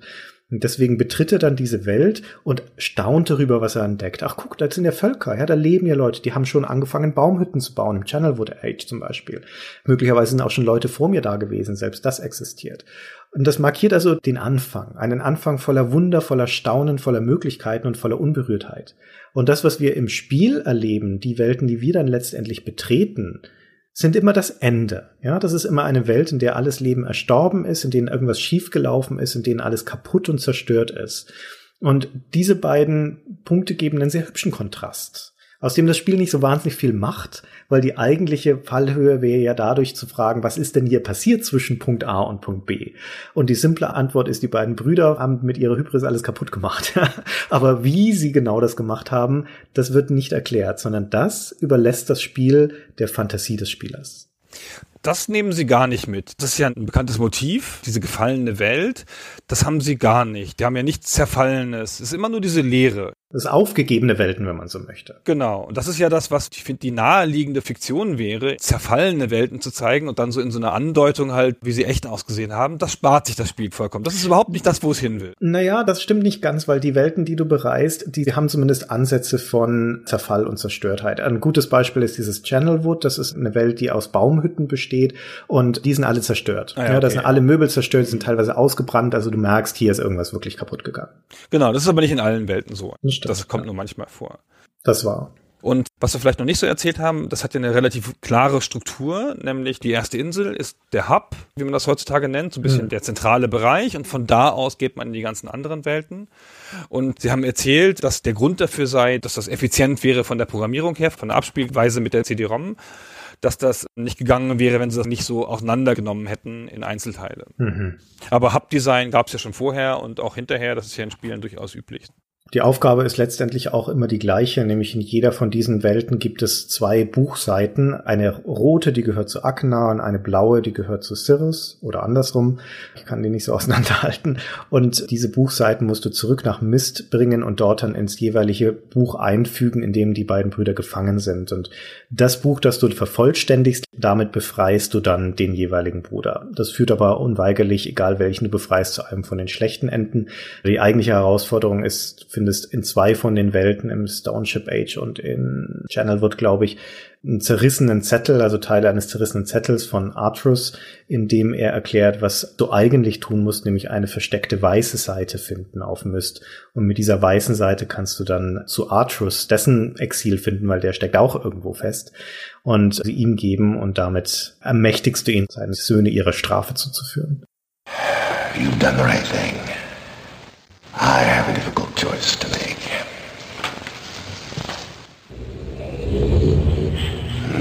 It is done. Was aber nicht zu einem befriedigenden Ende in dem Sinne führt, sondern du bleibst in der Spielwelt. Also die Narration und alle Interaktionsmöglichkeit endet, aber das Spiel hat keinen Abspann oder irgendwie sowas, sondern du kannst dich weiter durch die Welt bewegen. Das finde ich so komisch. Das ist wirklich sehr strange. Warum haben sie das gemacht? Also manchmal gab es so Momente in Spielen, wo du noch so ein kurzes nochmal wieder reintauchen in die Welt machen kannst, nachdem ganz klar ist, dass es vorbei ist und du kannst einfach nochmal ein bisschen rumlaufen und nochmal Gegenden absuchen oder sonst irgendwas. Aber das war doch, weiß ich, ob das so gedacht war. Also das ist unbefriedigend und auch verwirrend, weil du so denkst, hä, fehlt jetzt noch was? Hm. Ja, du hast zu dem Zeitpunkt alles gesehen, was Mist zu bieten hat, zwangsläufig, ja. weil du durch alles gehen musst, um diesen Punkt zu erreichen. Also es ist sehr seltsam, wenn es wirklich eine narrative Entscheidung gewesen wäre, eine ganz bewusste, den Spieler in der Welt zu lassen, dann kann es ja eigentlich nur den Sinn haben, ihm das Gefühl des Gestrandetseins zu geben. Das wäre ein deprimierender Abschluss von dem ganzen Spiel. Mhm legitim natürlich, ja, sozusagen, ich habe jetzt das alles gemacht und irgendwie habe ich schon irgendwas zu einem Abschluss gebracht, aber mir persönlich hat es nicht geholfen. Ich bin weiterhin auf dieser Welt gefangen und dadurch, dass es einen voll ins Leere ist, weil auch die beiden Bücher, in denen zumindest noch die Ansprechpartner Ceres und Achena drin waren, sind dann verschwunden und Artus redet nicht mehr mit mir. Es ist also eine wirklich komplett entleerte Welt, in der ich gar keine Daseinsberechtigung mehr habe. Da hast du doch das Gefühl, jetzt ist falsch gemacht an der Stelle, oder nicht? Naja. Ja, ja, auch das, genau. Sprechen wir doch mal über die Wirkung von Mist. Also es ist rausgekommen, es ist so, wie es ist, wie wir es beschrieben haben. Was passierte dann? Also erstmal muss man sich vor Augen halten, dass das eine Zeit ist, 1993, als das rauskam. Es gab so eine Bewegung hin zum CD-ROM, also auch dafür Anwendungen und Spiele zu machen. Aber es gab halt nur, ich habe mal irgendwo gelesen, dreieinhalb Millionen CD-ROMs zu der Zeit, in, ich nehme an, in Amerika die in Privatbesitz waren und die sozusagen als installierte Basis gelten durften. Ja, das war überhaupt mhm. noch nichts, was kommerziell richtig gut auswertbar war. Man hatte nur das Gefühl, das ist jetzt die kommende Technologie, da muss man jetzt rein. Und deswegen sind halt viele Leute mit Anlaufkosten da reingegangen, Publisher und Entwickler. Dann haben die aber relativ schnell 200.000 Stück verkauft. Ich glaube im ersten Monat sogar schon. Ja, nicht im ersten Monat, im ersten Jahr, oder? Oder Im nee, ersten halben Jahr. Im ersten halben Jahr, genau.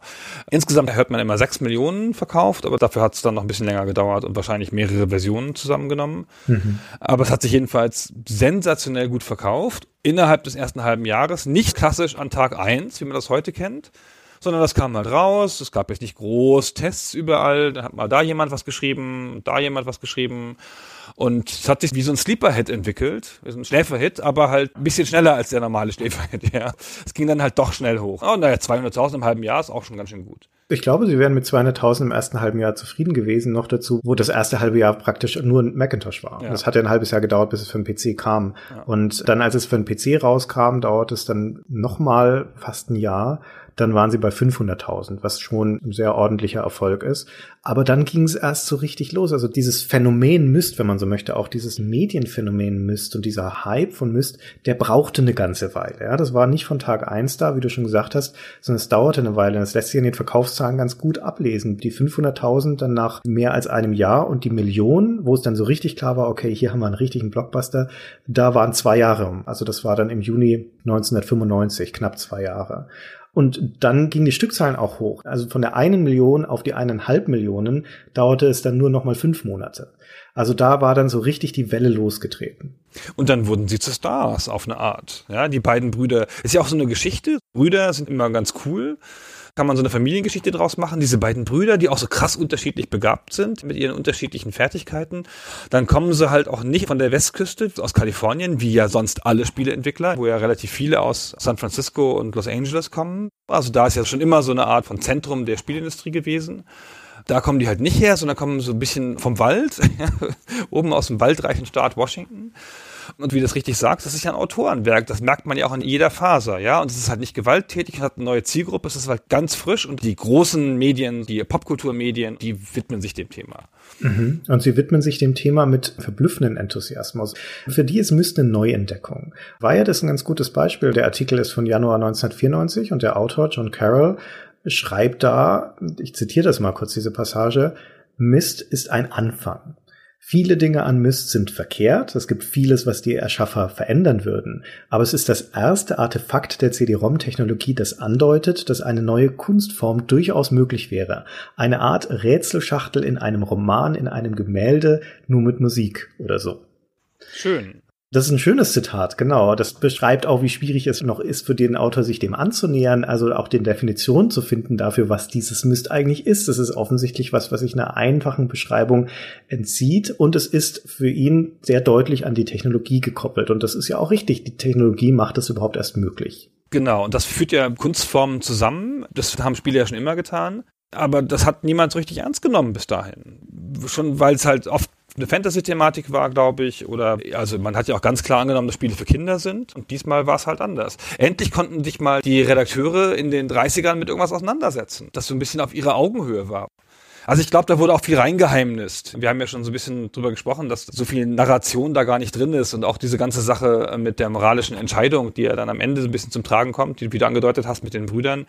Viel ist da ja nicht drin. Das ist aber trotzdem was, was immer mal wieder erwähnt wird, weil sie es halt selber erzählt haben, dass es ihnen wichtig war. Ja. Also man macht schon so einen Personenkult um die. Die werden schon berühmt dabei.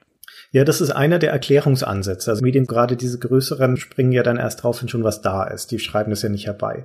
Das ist so im Zeitpunkt, wo also schon klar ist, dass Mist offensichtlich irgendwas Ungewöhnliches ist und erfolgreicher ist, als man sich das so vorstellt. Und erste Erklärungsansätze finden dann statt. Und Teil des Erklärungsansatzes ist halt das Genie der Autoren, ja, dass die da was ganz Bemerkenswertes Neues geschaffen haben. Es gibt aber auch trivialere Erklärungsansätze, und eines davon ist halt schlichtweg, dass Myst in seiner Spielerfahrung, in seiner Art, was es anbietet, eine Zielgruppe erreicht von Nichtspielern. Ja, also das, was man heutzutage eine Casual-Zielgruppe nennen würde, nämlich Leute, die mit existierenden Computerspielen zu der damaligen Zeit nichts anfangen können oder wollen. Und es sind zu einem großen Maß übrigens auch schon Frauen. Genau. Aber das hat ja schon immer einen Unterschied gemacht bei Spielen. Hat ja vorhin schon angefangen, darüber zu schwadronieren, dass halt so viele Spiele auf 16-jährige Jungs abgezielt sind und dann guckst du halt als 35-jähriger Redakteur vom Rolling Stone da drauf und denkst dir, naja, Mai, das ist ja schön, ja, das brauche ich jetzt nicht zu spielen. Und dann plötzlich kommt was, das spielt deine Freundin oder würde sie anfassen. Und dann guckst du halt mal, was das für ein Phänomen ist. Ja. ja und das hat sich halt dadurch wahnsinnig ausgeweitet, die Zielgruppe. Man sieht ja auch immer, wie groß dann die Zielgruppen jenseits sind, wenn mal Spiele über ihre Kernzielgruppe hinausgehen. Stimmt.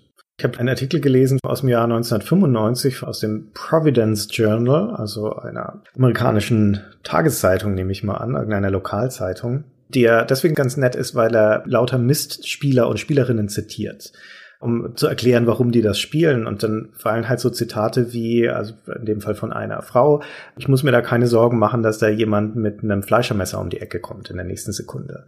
Also das ist dieser Aspekt der Gewaltlosigkeit. Und in Mist kann man nicht sterben zum Beispiel, ja, im Gegensatz zu anderen Adventure-Spielen. Und Mist schafft eine durchaus ernsthafte Atmosphäre, ist also nicht so überdrehtes Comedy-Adventure wie jetzt die LucasArts-Titel zum Beispiel, sondern es ist durchaus ernsthaft und auch düster in vielerlei Hinsicht, aber ohne deswegen bedrohlich zu sein oder auf irgendwelche Jumpscares oder sonst was zu setzen. Oder ein anderes Zitat, auch wieder in diesem Fall von einer Frau, ist, Allein sich auf der Insel zu bewegen ist wunderschön. Ich spiele das Spiel mit meiner Tochter, die elf Jahre alt ist. Computer bringen ja sonst Familien eher auseinander, aber das ist das einzige Spiel, das ich bisher gesehen habe, das uns zusammenführt. Oh. Ja. Hätte auch schon Monkey Island spielen können, ehrlich gesagt. Aber gut. ja. Das war. Das ist in der Tat sicherlich eine der Sachen und dazu passt auch, dass die traditionelle Spielepresse mit dem Spiel gar nicht viel anfangen konnte. Nee, das war. Die Powerplay in Deutschland hat erst die Mac-Version getestet und dann die PC-Version nochmal, hat dem 60 Prozent gegeben so eine typische Wertung, so wenn man so glatt 60 gibt, das heißt so genau weiß ich nicht, aber es muss schon irgendwas dran sein. und der ganze Text des Redakteurs ist total lakonisch. Der kann damit überhaupt gar nichts anfangen. Ja, dann geht man da lang und dann klickt man und da sind da irgendwie so Bücher aus so einer Weltenproduktionsgeschichte, also alles so ein bisschen diese ganze rätselhafte Atmosphäre so lakonisch weggewedelt, ja, so, nee, ach, hm, naja, und dann, wenn man Spaß dran hat, erwarten Sie mal nicht, dass Sie irgendwas machen können. Hm. So, also trotz der 60er-Wertung spricht der Redakteur eigentlich an mehreren Stellen im Text eine Warnung aus, dieses Spiel zu spielen. Wie war denn dein Eindruck, sag mal? Wie hast du das Spiel damals empfunden und wie empfindest du es heute? Naja, ich bin ja der Klassiker. Ich bin da voll auf einer Linie mit der Powerplay. Ich konnte damit, konnte damit nichts anfangen. Ich habe da nichts Visionäres drin gesehen. War mir völlig klar, dass das eine Sackgasse ist dass das kein Spiel ist im klassischen Sinne und ich konnte damit nichts anfangen. Ich war zu ungeduldig, mir das zu erschließen. Ja. Ich wollte da nicht drin rumlaufen. Ich fand die Bewegung mühsam. Ich wollte eine stärkere Narration haben. Ich konnte damit nichts anfangen. Ich habe es dann damals schon noch gespielt. Ich weiß nicht, ob ich es 93 schon durchgespielt habe und habe dann auch Riven später nochmal gespielt. Ich habe mich dem Phänomen aber erst wieder als Redakteur genähert, als ich dann die ganzen Crew-Adventures testen musste, weißt du noch? ja, was war eigentlich schuld daran? Dann habe ich überhaupt nochmal angefangen, die Sachen zu spielen. Ja, in dem gleichen Maße, in dem es neue Zielgruppen geöffnet hat, hat es alte Zielgruppen ausgeschlossen, habe ich das Gefühl. Mir ging es ganz genauso. Mist hat mich überhaupt nicht die Bohne interessiert, als es rauskam. Ich habe es auch erst später dann mal angeguckt und gespielt. Für mich war es stinklangweilig. Insbesondere die Abwesenheit von Interaktion war stinklangweilig. Also das, was heutzutage und vollkommen zu Recht als eine interessante und wesentliche Erfahrung gilt, nämlich die Kontextlosigkeit. Dieses Hineingeworfensein in eine Welt, deren Sinn man sich erst erschließen muss, fand ich sehr mühsam. Und ich fand es vor allem sehr belanglos und langweilig. Ich wusste nicht recht, was dieses Spiel von mir möchte. Das Arbeiten von Rätseln, die mir nicht handgereicht werden, wusste ich nicht zu schätzen als junger und ungestümer Spieler. Ich weiß es heute mehr zu schätzen als damals, aber Myst zu spielen ist immer noch eine eher quälende Erfahrung, finde ich. Ich bin überhaupt kein Fan von Rätselspielen, aber ich habe Talos Principle und The Witness gespielt. Mhm. Also Talos Principle hat noch ein bisschen was Mystartiges, außer dass die Rätsel total super artifiziell sind. Meine Herren. Und eigentlich habe ich daran nochmal gedacht, naja, es ist ja schon innovativer von Myst, wie es das macht. Dass man sich das so erschließen muss und nicht von einer Stelle zur anderen geht und da immer das genaue Rätsel löst. Hm. Also es gibt zumindest in den 90ern eine Parallelität auf der Adventure-Ebene. Myst erscheint 93 und dann so ab 95 erscheinen zunehmend immer mehr Spiele, die so ähnlich funktionieren wie Myst und so ähnlich ausschauen wie Myst. Und gleichzeitig erscheinen zunehmend weniger von den traditionellen Grafik-Adventures, die ja dann bis zur Jahrtausendwende so langsam einen siechenden Tod starben. Deswegen hörte man häufig, und ich war lange Zeit auch felsenfest dieser Überzeugung, dass Myst die klassischen Adventures getötet hat dass es da etwas aufgemacht hat, was so populär und erfolgreich war, dass alle diese Art von Spiele jetzt produziert haben, weil damit mehr Geld zu machen war und irgendwie mehr Zielgruppe zu finden war und deswegen dann die klassischen Adventures sterben mussten. Ist denn da was dran? Das glaube ich nicht. Ich glaube, das sind ganz unterschiedliche Zielgruppen gewesen, weil die klassischen Adventures sind halt in der klassischen Spielerzielgruppe gewesen, eher, und haben da halt viel stärker konkurriert mit Sachen wie Doom und das sieht man ja auch an seiner eigenen Vita. Ich bin ja von Monkey Island zu Doom gegangen quasi und halt eben nicht von Manic Mansion zu Monkey Island zu King's Quest 15 zu Myst, zu Cryo, ja, eben gerade nicht. Das haben wir ja ganz logisch in einer spieler-nerdhaften Abstoßungsreaktion ignoriert, wie wir auch die ganzen Render-Adventures natürlich hinterher ignoriert haben. Ich habe die ja nur als Redakteur gespielt, weil ich musste. Ich habe die nicht freiwillig gespielt, den ganzen Scheiß. Und ich glaube, dass es eher die 3D-Welten, die 3D-Engines und vor allen Dingen aber auch, dass die Adventures keine richtige Sprache gefunden haben, um mit 3D-Welten umzugehen. Ich habe ja letztens ein Interview geführt für unsere Patreons mit Bob Bates und der führt es auf die gestiegenen Produktionskosten zurück von 3D und sagt halt, da konnten Adventures nicht mithalten und Adventures hatten halt nur eine begrenzte Zielgruppe. Warum das so ist, hat er jetzt nicht erklärt, ehrlich gesagt. Ich bin mir auch nicht hundertprozentig sicher, ob es jetzt eine direkte Kausalität gibt zwischen dem Entstehen von Mist und mistartigen Spielen und dem Niedergang von Adventures. Und du hast schon recht, wenn du sagst, es ist vermutlich eher ein technischer Aspekt und das Aufstreben von neuen Spielen und vor allen Dingen auch von neuen Plattformen. Man darf nicht vergessen, dass der PC seine Höhe so in den frühen 90ern hatte und dann die PlayStation-Ära begann. Und die hat halt auch echt viele Leute weggezogen und auf Konsolen gibt es keine Adventures. Oder zumindest nicht so viele, sagen wir mal. Aber es ist trotzdem nicht von der Hand zu weisen, dass es einen ökonomischen Aspekt daran gab, weil Myst war in den 90ern bis in die 2000er hinein mindestens sechs, ich glaube sogar sieben Jahre lang das bestverkaufte Spiel der Welt. 2002 kam dann die Sims oder 2002 war es dann soweit bei den Sims, dass sie dann den neuen Rekord hatten mit dann über sechs Millionen. Aber über so einen langen Zeitraum das bestverkaufte Spiel zu sein, heißt natürlich auch Begehrlichkeiten zu wecken bei anderen Herstellern. Und es mag schon sein, dass der eine oder andere die Wahl hatte, mache ich ein traditionelles Adventure oder mache ich eines von diesen neuen Dingern, die offensichtlich hier so populär sind, so gut gehen und neue Zielgruppen ansprechen und dass das dann in der Zeit eher auf die Mistwaage ausgeschlagen haben mag. Ja, diese ganze Renderoptik hat ja den Spielen nicht so gut getan an vielerlei Hinsicht und hat halt auch dazu verführt, bestimmte Arten von Spielen zu machen, glaube ich. Ja. ja. Wenn man halt eine Bewegung in der Videofahrt darstellen will, weil man denkt, das ist hip, nimmt man sich natürlich auch was. Also ich habe immer gedacht, so Blade Runner wäre so der Versuch gewesen, mit den Mitteln des klassischen Adventures neue Aspekte einzuführen, die eher aus der Welt der Render-Adventures kamen. Hm. Kam 1997 raus. Das würde auch in die Zeit passen, das Blade Runner. Also wo du das Stichwort Render-Adventure schon sagst, und wir hatten ja am Anfang schon gefragt, was ist denn eigentlich das Erbe von Myst? Was ist denn letztendlich der Einfluss, den das Spiel hatte? Und ein ziemlich augenfälliger Einfluss ist meiner Einschätzung nach, dass es das Genre der Render-Adventures erschaffen hat. Zumindest den Look der gerenderten Grafik hat Myst salonfähig gemacht. Das würde ich auf jeden Fall als einen Aspekt ansehen. Ja, aber das ist ja ein toter Zweig. Ja, naja gut, das ist insofern ein toter Zweig, weil heutzutage die Technologie einfach so weit ist und die Prozessoren und Grafikkarten so stark sind, dass Echtzeit 3D-Grafik genauso schön aussieht wie vorgerenderte Grafik. Das heißt, dass du diese Dualität nicht mehr hast. Aber zu dem Zeitpunkt, wo es diesen parallelen Strang noch gab, na, dieses Doom gegen Mist, das hoher Detailgrad dafür statisch oder langsam versus niedriger Detailgrad aber dafür schnell, solange es die noch gab, waren die Rendergrafik diese High-Quality-Schiene. Und das geht auf Mist zurück. Das stimmt. Oder auf Journeyman. Project, ja. ja okay. Also jedenfalls, ja, ja. jedenfalls, es gab eine Art von Genre. Ich finde aber, man sieht auch schon dem Begriff Render-Adventure, wie schlecht definiert das Genre ist. Ja, das ist ja kein vernünftiger Serienbegriff, finde ich. Render-Adventure, ja. Also das ist schon irgendwie schwierig, die so untereinander zu fassen. Und dann ist es ja auch ausgestorben und so richtig eine Befruchtung in die Welt der Spiele hinein, erzählerisch oder vom Rätseldesign her oder so gab es eher nicht, fand ich. Es war im Wesentlichen der Look und das technische Achievement. Weiß ich nicht. Also, ah. äh, na, also zum einen hat es durchaus auch gezeigt, sehr augenfällig gezeigt, dass es da eine Zielgruppe gibt, die nicht traditionellen Spielern entspricht und die bestimmte Art von Spielerfahrungen schätzt. Und diese Art von Spielerfahrung zieht sich bis heute im Casual-Bereich. Man merkt das sehr stark bei Hidden Object Games zum Beispiel.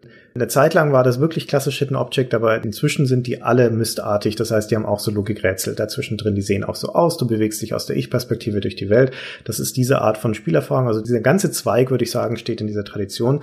Und dann hast du noch den Zweig der Room Escape Games. Und das populärste heutzutage ist The Room. Also diese dreiteilige Serie. Jetzt gerade, wo wir es aufnehmen, sind es drei Teile für Mobilgeräte. Das ist eine Misterfahrung und zwar eine, die ich habe die alle drei gespielt, ich habe sie alle drei genossen, die spiele ich gerne. Die sind natürlich ein bisschen moderner und die sind auch nicht ganz so auf Räumlichkeit ausgelegt, wie das jetzt Myst ist. Also die sind auch ein bisschen lokaler in ihrem Rätseldesign, aber nicht komplett. Und die sind halt 3D heutzutage. Aber das macht ja nichts. Ne? Es geht ja jetzt eher um die Spielerfahrung. Ich finde auch, was man argumentieren könnte, dass die Walking Simulators, wie du das am Anfang angedeutet hast, in dieser Tradition von Myst ein bisschen stehen. Das finde ich auch. Ich finde, es gibt einen Rückgriff auf Myst heutzutage, weil sie heutzutage ja nochmal Zielgruppen diversifizieren und man auch noch stärker nach neuen Zielgruppen sucht, als man das, sagen wir mal, vor zehn Jahren getan hat, ist mein Eindruck. Aber ich fand, dazwischen ist es irgendwie abgerissen. Also dazwischen gab es halt Myst, das ziemlich lange durchgehalten hat und immer wieder auch eine Art, eine nostalgische Erfahrung gebracht hat und dann so ein bisschen komische Render-Adventure von Cryo, wo kein Mensch weiß, warum die sich überhaupt so lange gehalten haben. Da haben wir uns auch mal gewundert, wer kauft denn das? also in den breiteren Verzweigungen halt wenig und jetzt wieder ein bisschen Rückgriff seit drei, vier Jahren. Ja, das ist definitiv richtig. Es ist abgerissen zwischendurch. Vermutlich auch deswegen, weil es dann eine Flut vielleicht ist das der falsche Ausdruck, aber zumindest eine Vielzahl von Myst-ähnlichen Render-Adventures gab, die im Mittel eine ziemlich mäßige Qualität hatten. Möglicherweise gab es dann auch relativ schnelle Ermüdungserscheinungen. Das hat sich ja bis in die 2000er hineingezogen, aber dann halt auch mit einigen wenigen Herstellern, wie zum Beispiel Cryo, die das sehr, sehr lange gemacht haben. Aber es findet sich also gerade in diesem Casual-Bereich heutzutage ein Rückgriff auf bestimmte Elemente, die in Myst angelegt waren, nämlich zum Beispiel diese starke Entschleunigung, Gefahrlosigkeit, der Entdeckungsaspekt, die Kontextlosigkeit, auch die Erzählarmut letztendlich. Viele von diesen Spielen bauen darauf, dass du ein Weltdesign hast, das sehr atmosphärisch ist und das Dinge nahelegt, ohne sie tatsächlich auszuerzählen. Also, dass die Umgebung die Geschichte erzählt. Wobei ja. die von dir genannten Wimmelbildspiele natürlich auch viel erzählen. Ja, das ist wahr. Die sind geschwätzig. Ich habe letztens übrigens mir ein Let's Play von so einem Wimmelbildspiel angeguckt, um zu gucken, also im Schnellvorlauf, mhm. als Teil der Myst-Recherche sogar, um zu gucken, wie oft da Gewimmelbild spielt wird. Nicht mehr so viel. Und fast gar nicht mehr. Also ich musste dann in so einem Let's Play so zwei Folgen überspringen, um wieder zum Wimmelbildspiel zu kommen. Und dazwischen waren eher Sachen, die man auch in anderen Spielen, also auch Inventarrätsel natürlich, aber auch Sachen, die man in Myst vermutet hätte. Ja, genau. Ja. ja, wenn du so ein Dark Parables oder sowas ja. spielst, von diesen moderneren Wimmelbildspielen, die sind, erstens sind sie ziemlich kurz, zweitens bestehen sie zum geringsten Teil noch aus Wimmelbild. Aber die werden ja so bezeichnet. Das müssen die nur so nach vorne halten, weil es einfach jetzt die Genrebezeichnung ist. Offenkundig, ja. ja. Naja, um noch schnell das Schicksal der Mysterie zu Ende zu charakterisieren, die Solo-Spiele sind abgeschlossen. Es gab dann fünf Teile davon mit Mist End of Ages. 2005 kam das, glaube ich, raus. Das habe ich sogar getestet für die Gamestar damals und fand es gar nicht so übel. Damit ist die Erzählung abgeschlossen, also von Artrus und seinen Söhnen und seiner Tochter und der Rasse der Dunny, die da eine große Rolle spielt, um die es ja eigentlich dann auch geht.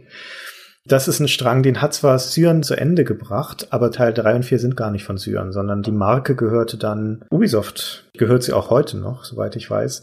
Und da waren dann andere Studios am Werk, auch Ubisoft selbst. Ubisoft Montreal zum Beispiel, das ja heute so ein großes AAA-Studio ist, das hat den vierten Teil gemacht. 2004 haben sie ziemlich bald nach Splinter Cell gemacht. Das muss eine interessante Erfahrung für sie gewesen sein. ja, genau. Also es gibt auch Erzählungen ja. darüber, wie schlecht die damit zurechtgekommen sind. Und jetzt brauchen wir so viel Grafik. Okay, und was machen wir? Okay, und wie machen wir das? Dass das halt für das Studio, das ein großes AAA-Studio ist mit viel Erfahrung, dass die da mit diesem speziellen Genre erstmal nicht zurechtgekommen sind. Das nur am Rande. Und parallel dazu, also während das in den Händen von anderen Studios war, hat Cyan auch weitergearbeitet an Myst, aber in einem Parallelstrang. Und zwar haben sie versucht, das in ein MMO zu überführen, auch im Auftrag von Ubisoft mit dem Uru. Mit dem etwas tragischen Uru, wenn man so möchte. Das hatte ja mehrere Ausgaben und mehrere Versuche und es ist mehrmals online gegangen als ein Myst MMO, dem leider nie Erfolg beschieden war. Aber wie abgefahren ist das? Ich finde das so abgefahren. Also was für eine absurde Geschichte. Also sie haben dann halt 2003, das so zwischen Myst 3 und 4, äh, Myst 3 übrigens entwickelt von den Leuten von Presto Studios, die Journeyman gemacht haben, wie sich mhm. die Geschichte wandelt. Die sind natürlich die Experten dafür, weil sie waren ja noch vorher dran. Dann haben sie 2003 dieses Ure rausgebracht in einer Solospieler-Variante, weil sie das MMO nicht fertig gekriegt haben. Und dann haben sie halt die Sachen genommen, die sie schon fertig hatten und haben da den MMO-Part rausgeworfen. Unter finanziellem Druck. Ja, was für eine Tragödie. das hat dann natürlich auch nicht gut funktioniert das lief eine Zeit lang in einer Art Closed Beta, würde man heute sagen, die Online-Variante von dem Uru, bis Ubisoft dann da den Stecker gezogen hat nach relativ kurzer Zeit. Also Ubisoft hat es dann damals abgesäbelt.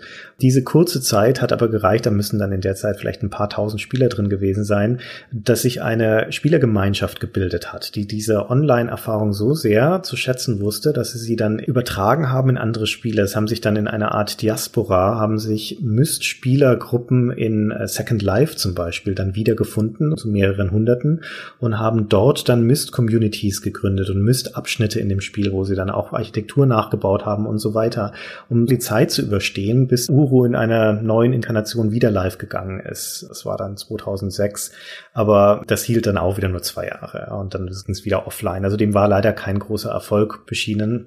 Und ich habe es nie gespielt, ich weiß nicht genau warum. Ich finde es auf der einen Seite etwas seltsam, aus einem Spiel, das in seinem Original eine eindeutige Singleplayer-Erfahrung ist und noch dazu überhaupt keine Interaktion mit anderen Leuten oder nur im minimalsten Maße hat. Also Riven zum Beispiel, der zweite Teil, der hat ja dann schon deutlich mehr Interaktion. Ja, da sprechen ja dann auch wirklich Leute zu dir als Schauspieler. Da ist dann schon viel mehr Text drin. Aber dennoch ist es halt primär eigentlich eine eher isolierte Erfahrung. Und da auf einmal ein MMO draus zu machen, also eine dediziert soziale Erfahrung, finde ich jetzt nicht unbedingt einen naheliegenden Schritt. Andererseits kann ich mir vorstellen, dass diese Zielgruppe den Austausch und Community-Gedanken möglicherweise zu schätzen wusste. War ja offensichtlich auch so. Aber halt offensichtlich auch wiederum nicht in einem Maße, das groß genug war, um dass sich dieses Uro dann finanziell getragen hätte. So abgefahren, ein Rätsel-MMO zu machen ich finde ja MMOs in sich irgendwie irritierend, weil ja die Genrekonventionen so stark geworden sind über die Jahre hinweg, dass man heutzutage nicht mehr abweicht, ist mein Eindruck. Ja, es gibt klar noch Ausprägungen und mal wird mehr geflogen und mal wird mehr auf dem Drachen geritten und so. Mal gibt es Housing und mal nicht, aber eigentlich sind die Konventionen ziemlich fest. Und dann machen die ein Rätselspiel. Das spielt sich in dieser MMO-Welt dann halt aber auch zu mehreren an ein paar Stellen, dass man halt als Rätsel zusammenlöst, spielt es sich wie ein Myst. Ja, man hat da eine Kombination an der Wand, dann muss man sich das merken, die Symbole aufschreiben, wie vorher. Und dann geht man da zu der Maschine und gibt die Symbole in der richtigen Reihenfolge ein. Das muss ja auch vom Content her also schnell endlich gewesen sein. Ja. MMOs sind ja deswegen so mühsam zu spielen, damit die Spieler nicht so schnell das Ende des Spiels erleben. Richtig. Ja, dass man halt immer wieder zurückgeworfen wird und dann den Mob nochmal angreifen muss und so, damit man genügend Punkte sammelt. Und da muss man ja in einer Rasanz da durchgebrochen sein, das sich auch mit dem Lösungsbuch zu lösen, dann theoretisch. Also wahnsinnig abgefahren. Also ich frage mich, wie ein Endgame in so einem Puzzle-MMO dann aussieht, aber wie gesagt, ich weiß total wenig von Uro und kann das nicht beurteilen.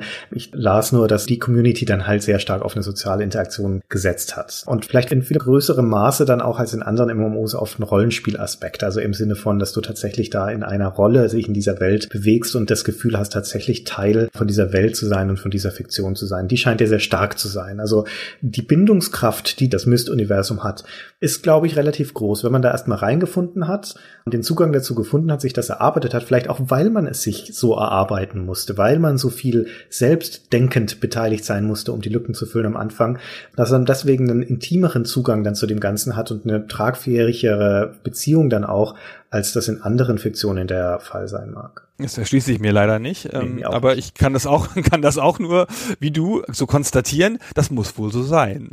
Ja. Ja, Insgesamt finde ich es relativ konventionell, die Geschichte von Mist, die Hintergrundgeschichte. Das Interessante sind eigentlich die Welten. Die Art und Weise, wie die Welten gestaltet sind und die Kreativität und Originalität, die in diesem sehr eigenen Stilmix, den wir ja vorhin schon beschrieben haben, sich wiederfindet. Das finde ich sehr faszinierend. Und das ist halt eher eine ästhetische Faszination als eine spielmechanische oder eine narrative Faszination. Das stimmt. Also irgendwie ist es ja auch immer jung geblieben. Es ist ja dann auch immer für jedes System nochmal rausgekommen.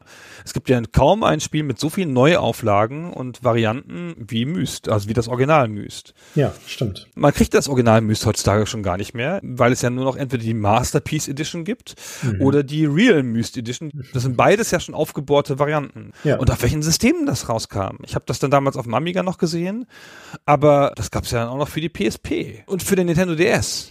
Und es gibt ja auch noch die Real Mist Masterpiece Edition, was dann die aufgebohrte Version des Remakes der aufgebohrten Version des Originals ist. genau, ja. Also das ist bestimmt die definitive. Ja, keine Ahnung, lass noch mal zehn Jahre ins Sand gehen, dann kriegen wir noch eine neue. Aber du sagtest ja vorhin schon, Cyan ist jetzt, ich glaube, die haben auch die Markenrechte an Myst gar nicht. Die haben ja dieses Obduction gemacht. Das ist ein Spiel, das ich auch unterstützt habe auf Kickstarter und das ich auch reingespielt habe. Leider nicht allzu lang, weil es meinen Rechner überfordert, um ehrlich zu sein, aber es ist bildhübsch. Das ist so ein wunder, wunderschönes Spiel. Also auch wieder die Art und Weise, wie die Welt gestaltet ist. Du läufst da jetzt durch in komplett freien 3D durch eine vergleichsweise begrenzte Landschaft, aber trotzdem eine, die vor Details strotzt und die an allen Ecken und Enden so kleine Elemente hat, die dich ständig dich wundern lassen, was zum Teufel ist hier passiert. Das ist auch wieder so eine typische entvölkerte Welt. Überall sind kleine Andeutungen, dass hier irgendetwas vorgefallen sein muss, aber was zum Teufel ist es und was genau hat es damit auf sich? Und das ist halt diese Kernfaszination, die einen durchzieht. Ja, also wunderschönes Spiel. Gibt keine Mac-Version, muss ich anprangern, jedenfalls nicht auf Steam. Obwohl ich eigentlich ganz sicher bin, dass sie eine Mac-Version versprochen haben auf dem Kickstarter. Ich Wirklich? weiß nicht, ja, ich weiß nicht, was das soll. Ja, ich weiß auch nicht, was Naja. das soll, warum man Mac besitzt. Das begreife ich einfach. Ja, also man, man konnte das nämlich für 25, hast du gerade, Es war ein Diss. man konnte das nämlich für 25 Dollar Kickstarter unterstützen und da war ein Mac-Symbol und ich weiß, ich habe es nicht gebackt, ich wollte es dann hinterher irgendwann auf Steam kaufen und dann gab's das dann nicht. Ja, das sagt auch einiges, wenn eine Firma, die ihre Ursprünge auf dem Mac hat und sich vermutlich sehr stark dieser Plattform verbunden fühlt, dann keine Mac-Version rausbringt heutzutage. Das sollte dir was sagen über deinen Status als Mac-Besitzer. Ja, aber mal ehrlich, es gibt ja nicht mal die Masterpiece Edition auf dem Mac. Das ist echt eine Frechheit. Die spinnen wohl. Diskriminierend ist das. Ja. Ihr seid das Prekariat der Computerbesitzer sozusagen, ihr Mac-Leute. Ja, wir armen Mac-Leute, ey. Der armen, ausgegrenzten Mac-Leute. können es keinen richtigen Computer leisten. Nee, genau. Eine Sache, die wir nochmal dringend erwähnen müssen, bevor wir überhaupt, also eigentlich hätten wir die immer erwähnen müssen, hätte, bevor man überhaupt zu den ganzen Nachfolgern kommt, ist, dass es eine Parodie gab.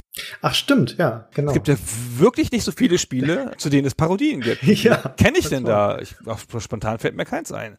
Und es gab ein Spiel, das heißt Pyst. Mhm. Also P-Y-S-T, ne? wir wissen alle, worauf das anspielt.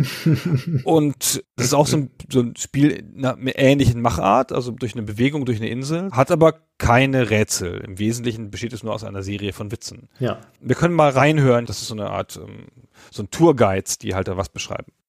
This primitive cave was once the ceremonial center for the Aboriginals of Piss. How primitive were they, Cheryl? Their simple language consisted of a mere seven symbols. Hello, goodbye, tree, bad, very, luck, martini, and death. Wow, we know very little about them. Yes, except for that one haunting sentence they have left behind. Very bad martini death. Hello, goodbye. Oh, I've had one of those. Naja. Ich finde das gar nicht schlecht. Wenn der Rest des Spiels genauso ist vom Humor, ist es gar nicht so dumm. Die Prämisse von dem Spiel ist, das finde ich auch ganz nett, dass diese ursprüngliche unberührte Insel von Mist dann von so vielen Millionen von Touristen besucht wurde, dass sie komplett zugemüllt ist. Also das Element der Parodie ist da erstmal also der Erfolg der Mist-Serie an sich. Ich habe jetzt Pyst nie gespielt oder angeschaut. Das Einzige, was ich weiß darüber, ist, dass der John Goodman damit gespielt hat. Ah ja, stimmt, genau. Der hat den König Matthäus gespielt oder Matrus. Ja, hm, Mai. Bestimmt sehr lustig, aber es ist eine große Ehre, finde ich, wenn man parodiert wird. Wirklich eine große Ehre, gerade weil es, wie du gesagt hast, absoluten Seltenheitswert hat im Spielerbereich. So. So, boah. Finden wir das Ende unserer Geschichte. Ja. Also wir könnten natürlich nochmal en Detail auf einzelne Teile eingehen, aber Mai. Also Riven hat ja vier Jahre gedauert und da haben sie sich, das möchte man zumindest sagen, das kam ja erst 97, da kam ja die Parodie schneller als der zweite Teil. Ganz abgefahren und da haben sie sich echt schwer getan mit der Entwicklung von dem Spiel. Aber Riven ist ein schönes Spiel. Also Riven ist tatsächlich auch in vielerlei Hinsicht eine bessere Version von Mist. Also es hat viel mehr Narration, habe ich schon gesagt. Nicht, dass das jetzt unbedingt ein Makel von Mist gewesen wäre, aber in Riven ist es sehr schön integriert und es sieht viel, viel schöner aus. Es hat ganz tolle Animationen. Man merkt, dass auch in den Jahren die Technik deutlich fortgeschritten ist. Es ist an einigen Stellen bildhübsch und auch heute noch schön anzuschauen und es hat viel knackigere Rätsel. Das erste Mist ist insgesamt ein vergleichsweise leichtes Spiel, würde ich sagen. Also es hat vielleicht seine ein, zwei obskuren Dinge und es hat dieses absolut beschissene Maze Runner Rätsel, das einfach sowohl vom Design her als auch von der Logik dahinter ein totaler Quark ist und wahnsinnig lästig. Da muss man so eine, eine Schienenbahn durch ein Labyrinth steuern und kommt ständig an Kreuzungen, wo einem ein Ton dann sagt, in welche Richtung man muss. Und das rauszufinden ist total nervig. Und dann musst du halt endlos diese Animationen angucken, wo diese Schienenbahn dann da eine halbe Minute lang irgendwo ranfährt. Also es ist total überflüssig. Riven hat anspruchsvollere, knackigere Rätsel als Mist. Das ist also eine viel größere Herausforderung. Ich finde, das ist zu schwer. Also fand ich damals. Ich habe es jetzt nicht nochmal gegen meinen damaligen Eindruck richtig überprüfen können. Aber ich finde auch, dass es die Elemente von Myst perfektioniert. Also du hast dann eine bisschen freiere Bewegung und das hatte ja schon Schauspieler, die viel besser eingesetzt sind in die Welt, einfach technisch viel schöner. Das macht schon echt viel aus. Und es ist ein Texturenspiel. Myst hat ja gemalte Rendertexturen. Für Riven haben sie eine große Reise unternommen, um Texturen zu fotografieren und haben dann deswegen ganz viel fotorealistische Texturen. Also sieht auch heute noch super aus, das Riven. Mhm. Nach allem, was man so von eingefleischten Myst-Spielern hört, ist das beste Myst kann ich jetzt nicht so, habe ich keine so klare Meinung zu, aber vor allem, weil ich auch drei und vier gar nicht angefasst habe. Allein die Schauwerte von Riven sind schon echt toll, sind auch heute noch toll. Das erste Mist arbeitet vergleichsweise wenig mit Video und wenn, dann sind es kleine Videofenster und nur so an, entweder die eben diese Schauspieler, die dann aus den Büchern zu einem sprechen oder halt mal so kleine Bewegungen in der Welt. Und bei Riven ist schon sehr viel mehr mit Video und auch ziemlich spektakuläre Sequenzen. Es gibt da so Bahnfahrten, so eine Schwebebahn und dann gibt es so eine Lorenfahrt, die durch einen Unterwassertunnel führt. Und das ist wie so eine Achterbahn, eine gerenderte Achterbahnsequenz. Das sieht echt immer noch sehr, sehr hübsch aus und hat ein sehr schönes Bewegungsgefühl. Also es wird beschrieben, dass sie kein Ende finden konnten. Der eine von den beiden Brüdern, ich glaube, der Rund, hat einfach nicht aufgehört. Nochmal eine Optimierung, nochmal was neu, nochmal was besser machen. Viele sehr gute Spiele sind ja so entstanden, dass sich danach alle gehasst haben, weil ein Typ oder irgendjemand die Vision hatte und einfach nicht aufgehört hat, bis es super gewesen ist. Ja, die Erwartungshaltung wird auch einfach sehr hoch gewesen sein, ja. Ja, nach dem spektakulären Erfolg von Myst dann da was nachzulegen, was dem ebenbürtig ist und würdig ist. Und ich würde schon sagen, dass Riven da ein sehr guter Wurf ist. Dass jetzt an sich als Spiel jetzt vielleicht nicht mehr diesen, oder mit Sicherheit nicht mehr diesen großen Einfluss hatte und diesen Nachruhm hatte, wie es Mist hatte, das allererste, das ist da halt schon der wegweisende Titel. Aber als Spiel an sich ist Riven eigentlich die interessantere Erfahrung. Wenn auch frustrierender, weil härtere Rätsel drin sind. Ja, viel schwieriger. Also es war dann auch das meistverkaufte Spiel des Jahres, 1997. Also konnte da durchaus nochmal ein Zeichen setzen, hat dann aber die Verkaufszahlen des ersten Teils nicht mehr erreicht. Mhm. Aber nun, das wäre ja auch ein bisschen zu viel gewesen vielleicht. Okay, gut, und über die weiteren Teile reden wir jetzt nicht mehr im Detail. Wir haben da schon skizziert, diese Aufteilung in die weiteren Teile und parallel den MMO-Strang und das Ende mit Mist 5. Den fünften Teil, der hatte noch diese Besonderheit, dass er nochmal wieder von Zyren war. Genau. Also die drei und vier waren ja von anderen Leuten und dann kamen sie offenkundig unter großer finanzieller Verzweiflung nochmal zurück zu ihrer Serie, um sie abzuschließen. Und im Wesentlichen haben sie da Gebiete und Rätsel und Grafiken aus dem MMO wiederverwertet, die sie nicht mehr gebraucht haben. Hm. Also es war wohl ein zusammengestückeltes Werk. Trotzdem kein schlechtes Spiel nach allem, was man hört, aber halt zusammengestückelt. Ja, also innerhalb von einem Jahrzehnt von Everybody Starling zu einer bankrotten Firma oder nahezu bankrotten, also zumindest halt zu einer Firma, die dann ihren Zenit längst überschritten hatte. Und heute machen sie, wie gesagt, das letzte Spiel war ein Kickstarter finanziertes, das aber durchaus ordentlich Geld eingefangen hat. Also der Nachruhm muss nur zumindest noch ein bisschen da sein. Ja.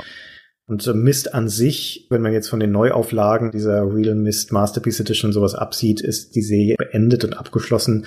Und es ist auch nicht anzunehmen, zumindest nach unserem heutigen Stand, dass das noch jemals fortgesetzt werden wird. Die beiden Brüder haben sich ja relativ bald getrennt. Also den ersten Teil und den zweiten Teil, also auch Riven haben sie noch zusammen gemacht. Und dann an Uru, das war im Wesentlichen nur noch der Rand. Für Teil 5 kamen sie nochmal kurz zusammen, da hat der Robin nochmal die Musik gemacht und so. Aber der hatte dann irgendwie das Interesse an Spielen verloren und hat sich dann anderen Kunstformen hingegeben. Hat auch mal einen Film gemacht oder so, aber auch nicht besonders erfolgreich. Okay, na ist ja auch schön, mal was Abgeschlossenes zu haben. Genau. So, das war's. Schluss. Das war's. Dann vielen Dank fürs Zuhören. Das war ja eine der längeren Podcasts, weil wir kein Ende gefunden haben und so. Ja, ganz kontextlos stellen wir jetzt auch noch eine Erkundungsaufgabe. Man könnte mal unsere Webseite erkunden, sich dort mal umsehen, mal rüberschauen in die iTunes-Welt. Eines der Rätsel ist, wie kann ich fünf Sterne hinterlassen? Dann muss ich noch ein Texträtsel dazu lösen, indem ich da was eintippe. Also das sind ganz faszinierende Welten im Stay Forever-Universum, die es da zu entdecken gibt. Patreon zum Beispiel sollte man auch nicht unerwähnt lassen. Das ist aber ein Zugangsrätsel zu lösen, bevor man da reinkommt. Mal gucken, wie viele Leute das knacken können. Ich belasse das mal dabei. Das ist das Schlusswort. Alles klar. Bis dann. Tschüss.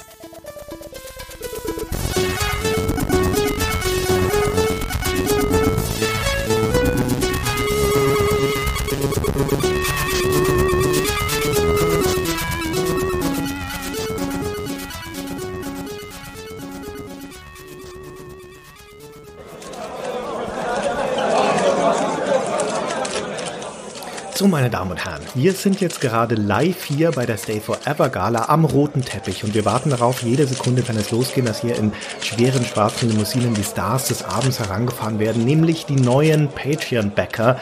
Und wir sind gespannt, Gunnar, wer jetzt an uns vorbei flanieren wird. Wir stehen hier am Rand, ja, halten unsere Mikros. Vielleicht kriegen wir einzelne Worte von denen. Und wenn nicht, dann halten wir zumindest mit der Kamera drauf und gucken mal. Und wer kommt denn da als erster in einem schweren BMW? Ich sehe, das ist der Maximilian Hengst. Der Maximilian. Der Hengst, der Maximilian Hengst. Wahnsinn, ey, dass der als erster gleich kommt. Ist das nicht doof? Kommt man nicht als letzter eigentlich, aber in seinem weißen Anzug? Da merkst du gleich, ne?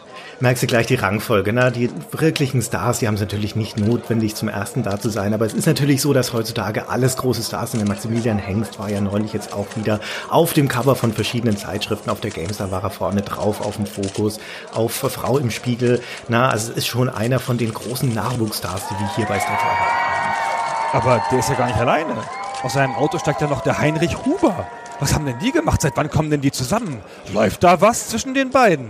Diese alte Buddies, die beiden sind doch Sandkastenfreunde. Die haben ja schon gemeinsam das erste Bier miteinander getrunken, als sie noch in der Grundschule waren. Standen ja schon mehrmals gemeinsam auch vor der Kamera oder hinter der Kamera. Wie sagt man denn da eigentlich in diesen Kreisen? Ich bin da so weit raus. Ich weiß auch nicht. Aber jedenfalls, der Huber kommt jetzt mit. Ja, mit dem Hengst und so. Und jetzt flanieren sie da gemeinsam rüber. Hand in Hand, das ist schon etwas ungewöhnlich, muss ich sagen. Also vielleicht ist da, steckt da doch mehr dahinter, als man ahnt. Ich kenne das so gar nicht von denen. Ist das noch schon mehr als Bromance? Aber jetzt, jetzt kann man sie auch nicht fragen, weil jetzt sind sie schon vorbei. Ja, die wollen gar nichts hören. Aber da fährt er schon, und mit Porsche fährt er wer vor. André Grabner ist das, das erkennt man am Signatur Porsche mit der rosa Farbe mit den Strasssteinen, die überall aufgeklebt sind. So kommt er zu jedem seiner Events und springt dynamisch gerade aus dem Porsche raus. Stürmt auf den roten Teppich. Und der ist ganz schlicht gekleidet, einfach in einer goldenen Jeans mit einem silbernen Jackett, ja, gar nicht seine Art, sonst macht er sich da immer viel mehr Mühe, ja. Aber heute voll bescheiden, ja, hat auch nur eine Rolex um, nicht zwei an, an jeder Hand wie sonst immer. Vielleicht ist er inkognito hier, aber wir erkennen ihn natürlich trotzdem. Ja, man erkennt ihn immer an den Pfauenfedern, die er sich ins Haar gesteckt hat. Na, er ist halt schon ein bunter Hund, der André, aber er ist ein großer Frauenspann. Man merkt auch hier am Gekreische. Und da ist er schon vorbei und man hört am Kreischen, da kommt auch schon der nächste Frauenliebling. Der Daniel Marowski ist gerade angekommen. Daniel.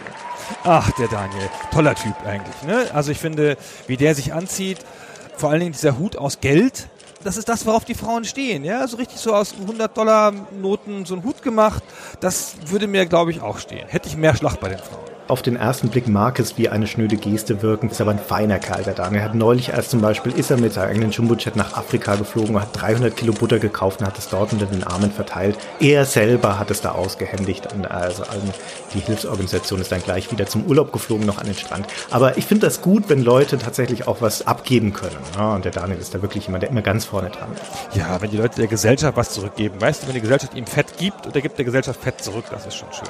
Richtig. Aber nun, wer ist der Nächste? Da ist der Axel. Axel Dott kommt jetzt.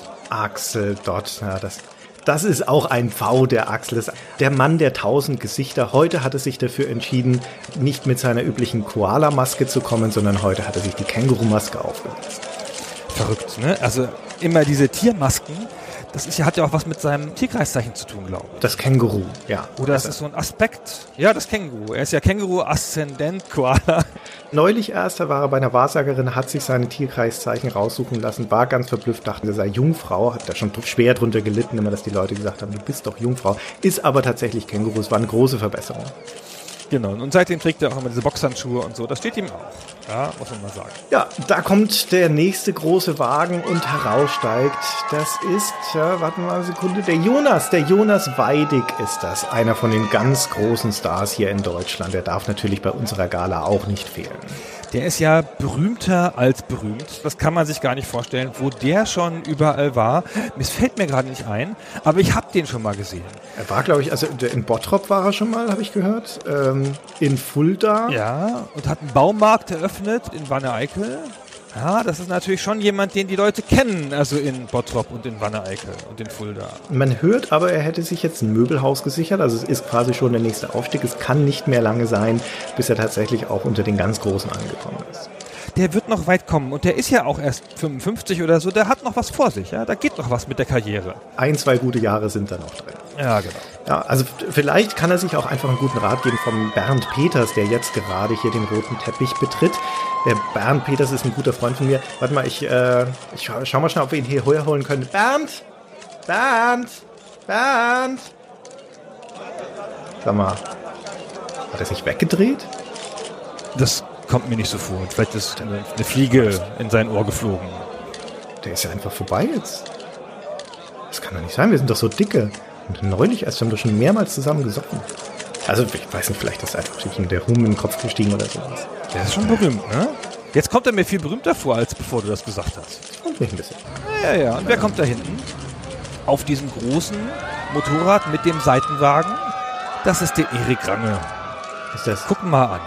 der? Ist das der Erik Range? Der Erik Range? Der YouTube-Star? Ich glaube. Oder ist das überhaupt ein YouTube-Star? Ist das nicht ein Twitch-Star?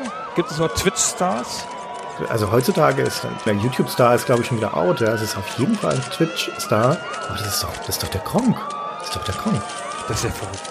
Ja, ich kenne den ja nur von Instagram und als er noch in kleinen finnischen Clubs gespielt hat und so. Jetzt kennt den ja jeder, ja. Er spielt jetzt in ganz anderen Ligen. Ja, siehst du, kennst auch daran, dass er nicht über den roten Teppich schreitet, sondern er hat sich mehrere Träger engagiert, mehrere so kleine Nerds, die ihn über den roten Teppich tragen. Und die wiederum hocken auf einem Podest, das von 23 Katzen getragen wird. Also er ist kein Mann der kleinen Auftritte, das muss man sagen. Das muss man sagen. Dafür kommt er auch gut voran. Ist ja schon wieder vorbei. Ja, ich meine, die Katzen zerstreuen sich natürlich auch ein bisschen. Es kann auch ein, zwei Stunden dauern, bis er tatsächlich dann auch im Haus angekommen ist. Aber der Auftritt macht's, ne? Das weiß der Erik, der ist ein Profi. Also es kommt immer auf den Auftritt an und das, was da hinten nach passiert, ist nicht so wichtig. Wenn man mal so eine Rangliste bilden wollte, liegt er ja schon gar nicht so schlecht, ja. Da muss sich der Andreas Zarl, der jetzt hier gerade kommt, und ähm, hat er gerade versucht, dem Kameramann die Kamera wegzunehmen und auf sich zu drehen? Der Andreas, der ist aber auch echt aufmerksamkeitssüchtig.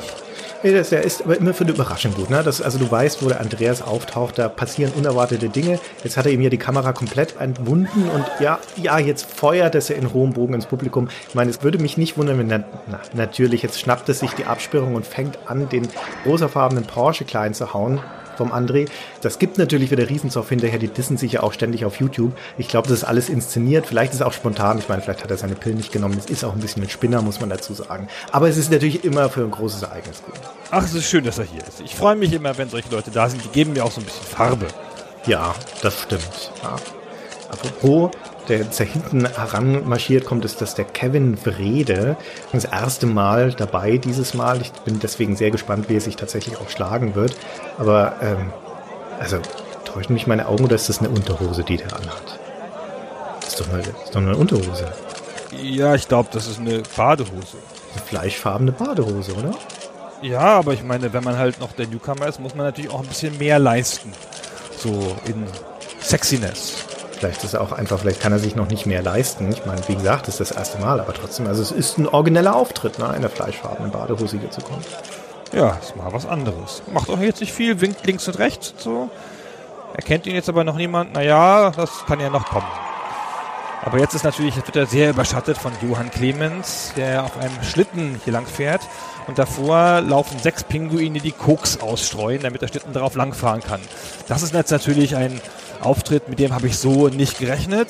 Also ich weiß gar nicht, ob das überhaupt erlaubt ist. Also sind Pinguine nicht verboten hier. Das ist doch nicht Tierquäler, aber ist ja egal. Ich habe noch mal ins Reglement geschaut. Es ist tatsächlich explizit gestattet dieses Jahr. Verboten sind Giraffen nach wie vor. Elefanten und Raubtiere aller Art, aber gegen Pinguine ist nichts zu sagen. Wobei man natürlich sagen muss, das ist auch ein klein bisschen Understatement, was der Johann Clemens hier betreibt, denn ich meine, er könnte dieses Jahr eigentlich gut selber laufen. Er hat ja nun, das war ja in den Illustrierten zu verfolgen, er hat ja im Laufe der letzten Monate 120 Kilogramm abgenommen. Heißt, er wäre wieder in der Lage, sein Körpergewicht auch selbst hier über den roten Teppich zu wuchten. Aber er ist halt auch ein Mann, der sagt, hm, ich hab's nicht nötig, ich hab die Pinguine, ich hab den Koks, dann machen wir es auf diese Art und Weise. Ja, es ist ja auch einfach nicht gewohnt, selber zu gehen. Ja, das konnte er jetzt auch einfach die letzten fünf Jahre nicht. Jetzt macht das halt auch nicht. Ein Mann wie Johann Clemens lässt gehen. Der geht nicht selber. Er lässt gehen. Ja, der wird gegangen und lässt gehen. Ja. Ich glaube, er hat alles gelernt von seinem Mentor Marius Bruns, der auch immer an seiner Seite ist, so auch jetzt. Also so wie er ist, der Marius, geht er natürlich er geht nicht, er robbt sich auf dem Rücken neben den Pinguinen her, sodass der Koks ihm direkt in die Nase rieselt. Da kann man auch verstehen. Ich meine, wenn man ein Leben im Exzess gewohnt ist und jetzt das Ganze ja auch schon, es geht ja jetzt auch schon auf die Rente zu, muss man halt gucken, wo man es herbekommt. Aber er ist ja also quasi immer beim mit dabei. Hatte der schon vorher so einen weißen Bart oder ist das erst jetzt passiert, eben gerade? Das könnte sein, dass es jetzt gerade ist, glaube ich, ein Kokspart. Man sieht es jetzt auch hier ganz gut. Er hatte kleine Plastiktütchen mit dabei und er rafft sich jetzt gerade auch noch einen kleinen Vorrat mit rein, also damit er auch für heute Nacht fürs Hotel noch was dabei hat. Ja, der ist halt einfach ein Spitzbub, der ist ein schlauer, der Marius, der hat ihn echt schon viel gesehen, ist lange dabei. Ach schon, genau. Ja. Und jetzt, oh, das ist ja der Viktor. Oh, wie spricht man den aus? Das habe ich ja schon oft falsch gemacht. Auf jedem Fernsehsender wird der anders angesagt. Ja, kein Moderator kriegt es hin. Immer der Gätchen mit seinen besonderen Aussprachen immer Gortjenemi. Kortenjemi.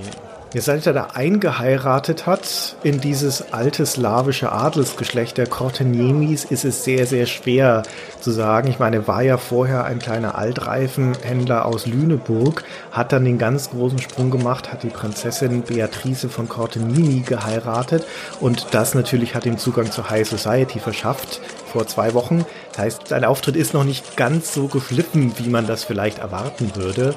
Aber gut, na, mit dem Trecker hier jetzt vorbeizuwalzen, ist ja auch mal was Neues. Ja, der hat doch bis jetzt noch Krawutka geheißen. Ich meine, das ist doch jetzt auch ein Name, den man nicht so ablegt. Ja, du kriegst den Krawutke ja schon irgendwie raus, aber ja, ja. irgendwas vom Namen bleibt ja in dir, ja. Ja, ich sage immer, du kriegst den Krawutke aus Lüneburg, aber du kriegst Lüneburg nicht aus dem Krawutke. Na, es ist einfach, wie es ist. Aber gib dem mal noch ein paar Monate. Ich meine, Stay Forever Gala ist auch eine Kaderschmiede. Da wird man natürlich auch vorbereitet auf die heiße Seite. Hier fließt Champagner, hier rieselt der Koks. Das heißt, der ist ganz schnell da drin, ganz schnell da drin. Es ist aber natürlich schon komisch, dass er die Prinzessin nicht dabei hat. Das ist mal ja, jetzt wo du es sagst, Gunnar. Das ist ja verdächtig eigentlich, hätte ich jetzt gedacht.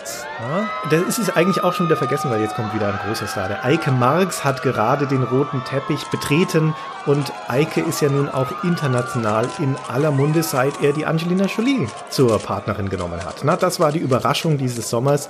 Brad Pitt ist abserviert, Angelina ist jetzt mit Eike ein Paar. Aber die ist auch nicht dabei. Dafür Sag mal, ist das die Prinzessin, die er da untergehackt hat? Nein. Der Eike. Nein, so der schwere ein schwere Nöter. Also ich hörte, die Angelina sei auch nicht abkömmlich heute, weil sie in Afrika Butter verteilt. Aber da hat er sich offensichtlich gleich mit der anderen getröstet. Das ist einer, ey, der Eike. Einmal ein Mann sein wie der Eike, das muss man schon sagen, ey. Mann, Mann, Mann. Da hält keiner mit, das muss man sagen, bei den Frauen. Ich bin mir nicht sicher. Der Eike ist so einer, der geht mit einer Frau auf die Party und kommt mit der anderen wieder raus. Also, nachdem jetzt bisher noch keine Frauen reingegangen sind, muss man ehrlich sagen, das wird vielleicht dieses Mal ein bisschen schwierig, aber wer weiß, mit wem er dann rauskommt, ne? Ja, das ist ja die Stay Forever Gala. Die ist ja bekannt dafür, wenn man da Frauen kennenlernen will, muss man sie mitbringen. Aber naja, gut, der Eike macht es dann richtig.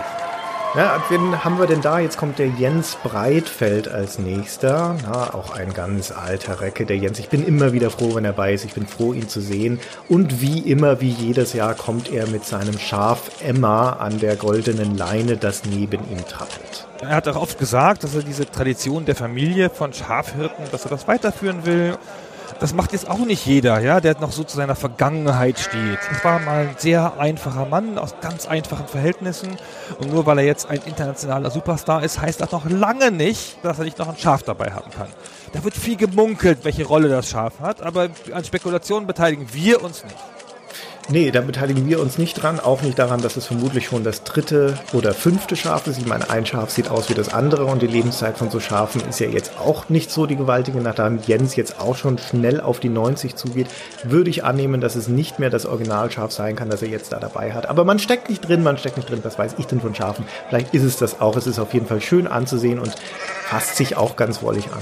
Ich habe mal versucht, kleine Anekdote am Rande, sein Schaf zu streicheln. Daraufhin hat er mich drei Stunden lang verprügelt. War irgendwie, also ich, es war keine so schöne Erfahrung, um ehrlich zu sein, aber man hat hinterher was zu erzählen. Ja, So toll war die Geschichte jetzt auch nicht, fällt mir gerade ein. Aber wurscht, na, ist ja live, na, ist gesagt, kommt in meine Memoiren. Das versendet sich wie alles so. Und jetzt kommt schon der nächste. Da können wir alles hinter uns lassen. Wir fangen neu an mit Harald Mahr und tun so, als wäre es der erste, den wir heute Abend sehen. Harald Mahr, so ein Mann, so ein Format. George Clooney ist ja nichts dagegen, ja. Goldene Uhr, schwarzer Anzug, alles sitzt, alles passt, Krawattennadel, Einstecktuch, die Haare extra grau meliert, ja, er ist ja erst 15, ja, aber trotzdem schon die grauen Haare, um so eine Distinguiertheit hervorzuheben. Gute Idee, finde ich, super. Ich finde es gut, wenn Leute früh ihren eigenen Stil entwickeln. Ja? Und das ist beim Harald ganz eindeutig so.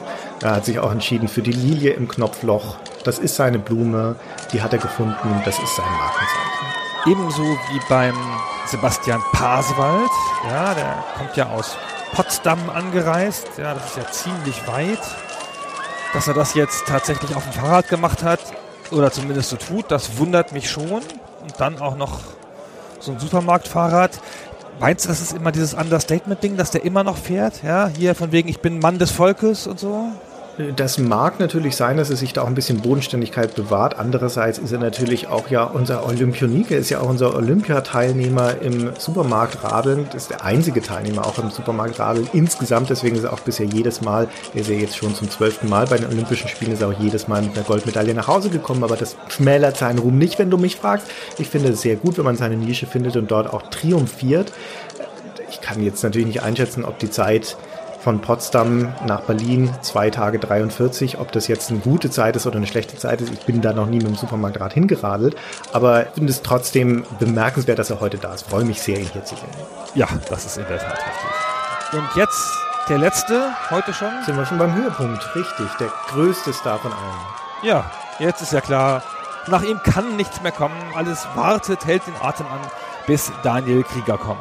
Daniel Krieger, der größte Name, den Deutschland zu bieten hat, der internationalen Klang hat. Er war jetzt auch gerade auf der Oscar-Verleihung, hat dort die Garderobe gemacht nach allem, was man hört. Er war vorher auf dem Goldenen Bären in Berlin beim Catering. Also er ist überall mit dabei, der Daniel. Und wir sind sehr froh, dass er jetzt hier auch bei Stay Forever mit dabei ist. Er wird hinterher dann ein bisschen durchsaugen, wenn alles vorbei ist. Aber natürlich auch an der Gala mit teilnehmen. Selbstverständlich. Äh, Ein Mann mit dem Namen, den kann man auch nicht aus, außen vor lassen. Ja, der kommt noch immer rein. Oft hat er auch eine Freikarte und so. Das ist schon super. Aber heute muss er schon Eintritt zahlen. Naja, trotzdem. Ja. So, das sind auch wieder alle vorbei am roten Teppich. Es war ein Schaulaufen der Stars. Ich bin sehr, sehr froh, dass wir diese ganzen Leute hier bei unserer Gala begrüßen können. Wir berichten dann zu gegebener Zeit von dem rauschenden Fest. Es wird wieder Fotos in der bunten in der Gala geben. Wir sind ganz froh, dass wir dabei sein dürfen. Und wir bedanken uns und geben zurück ins Funkhaus.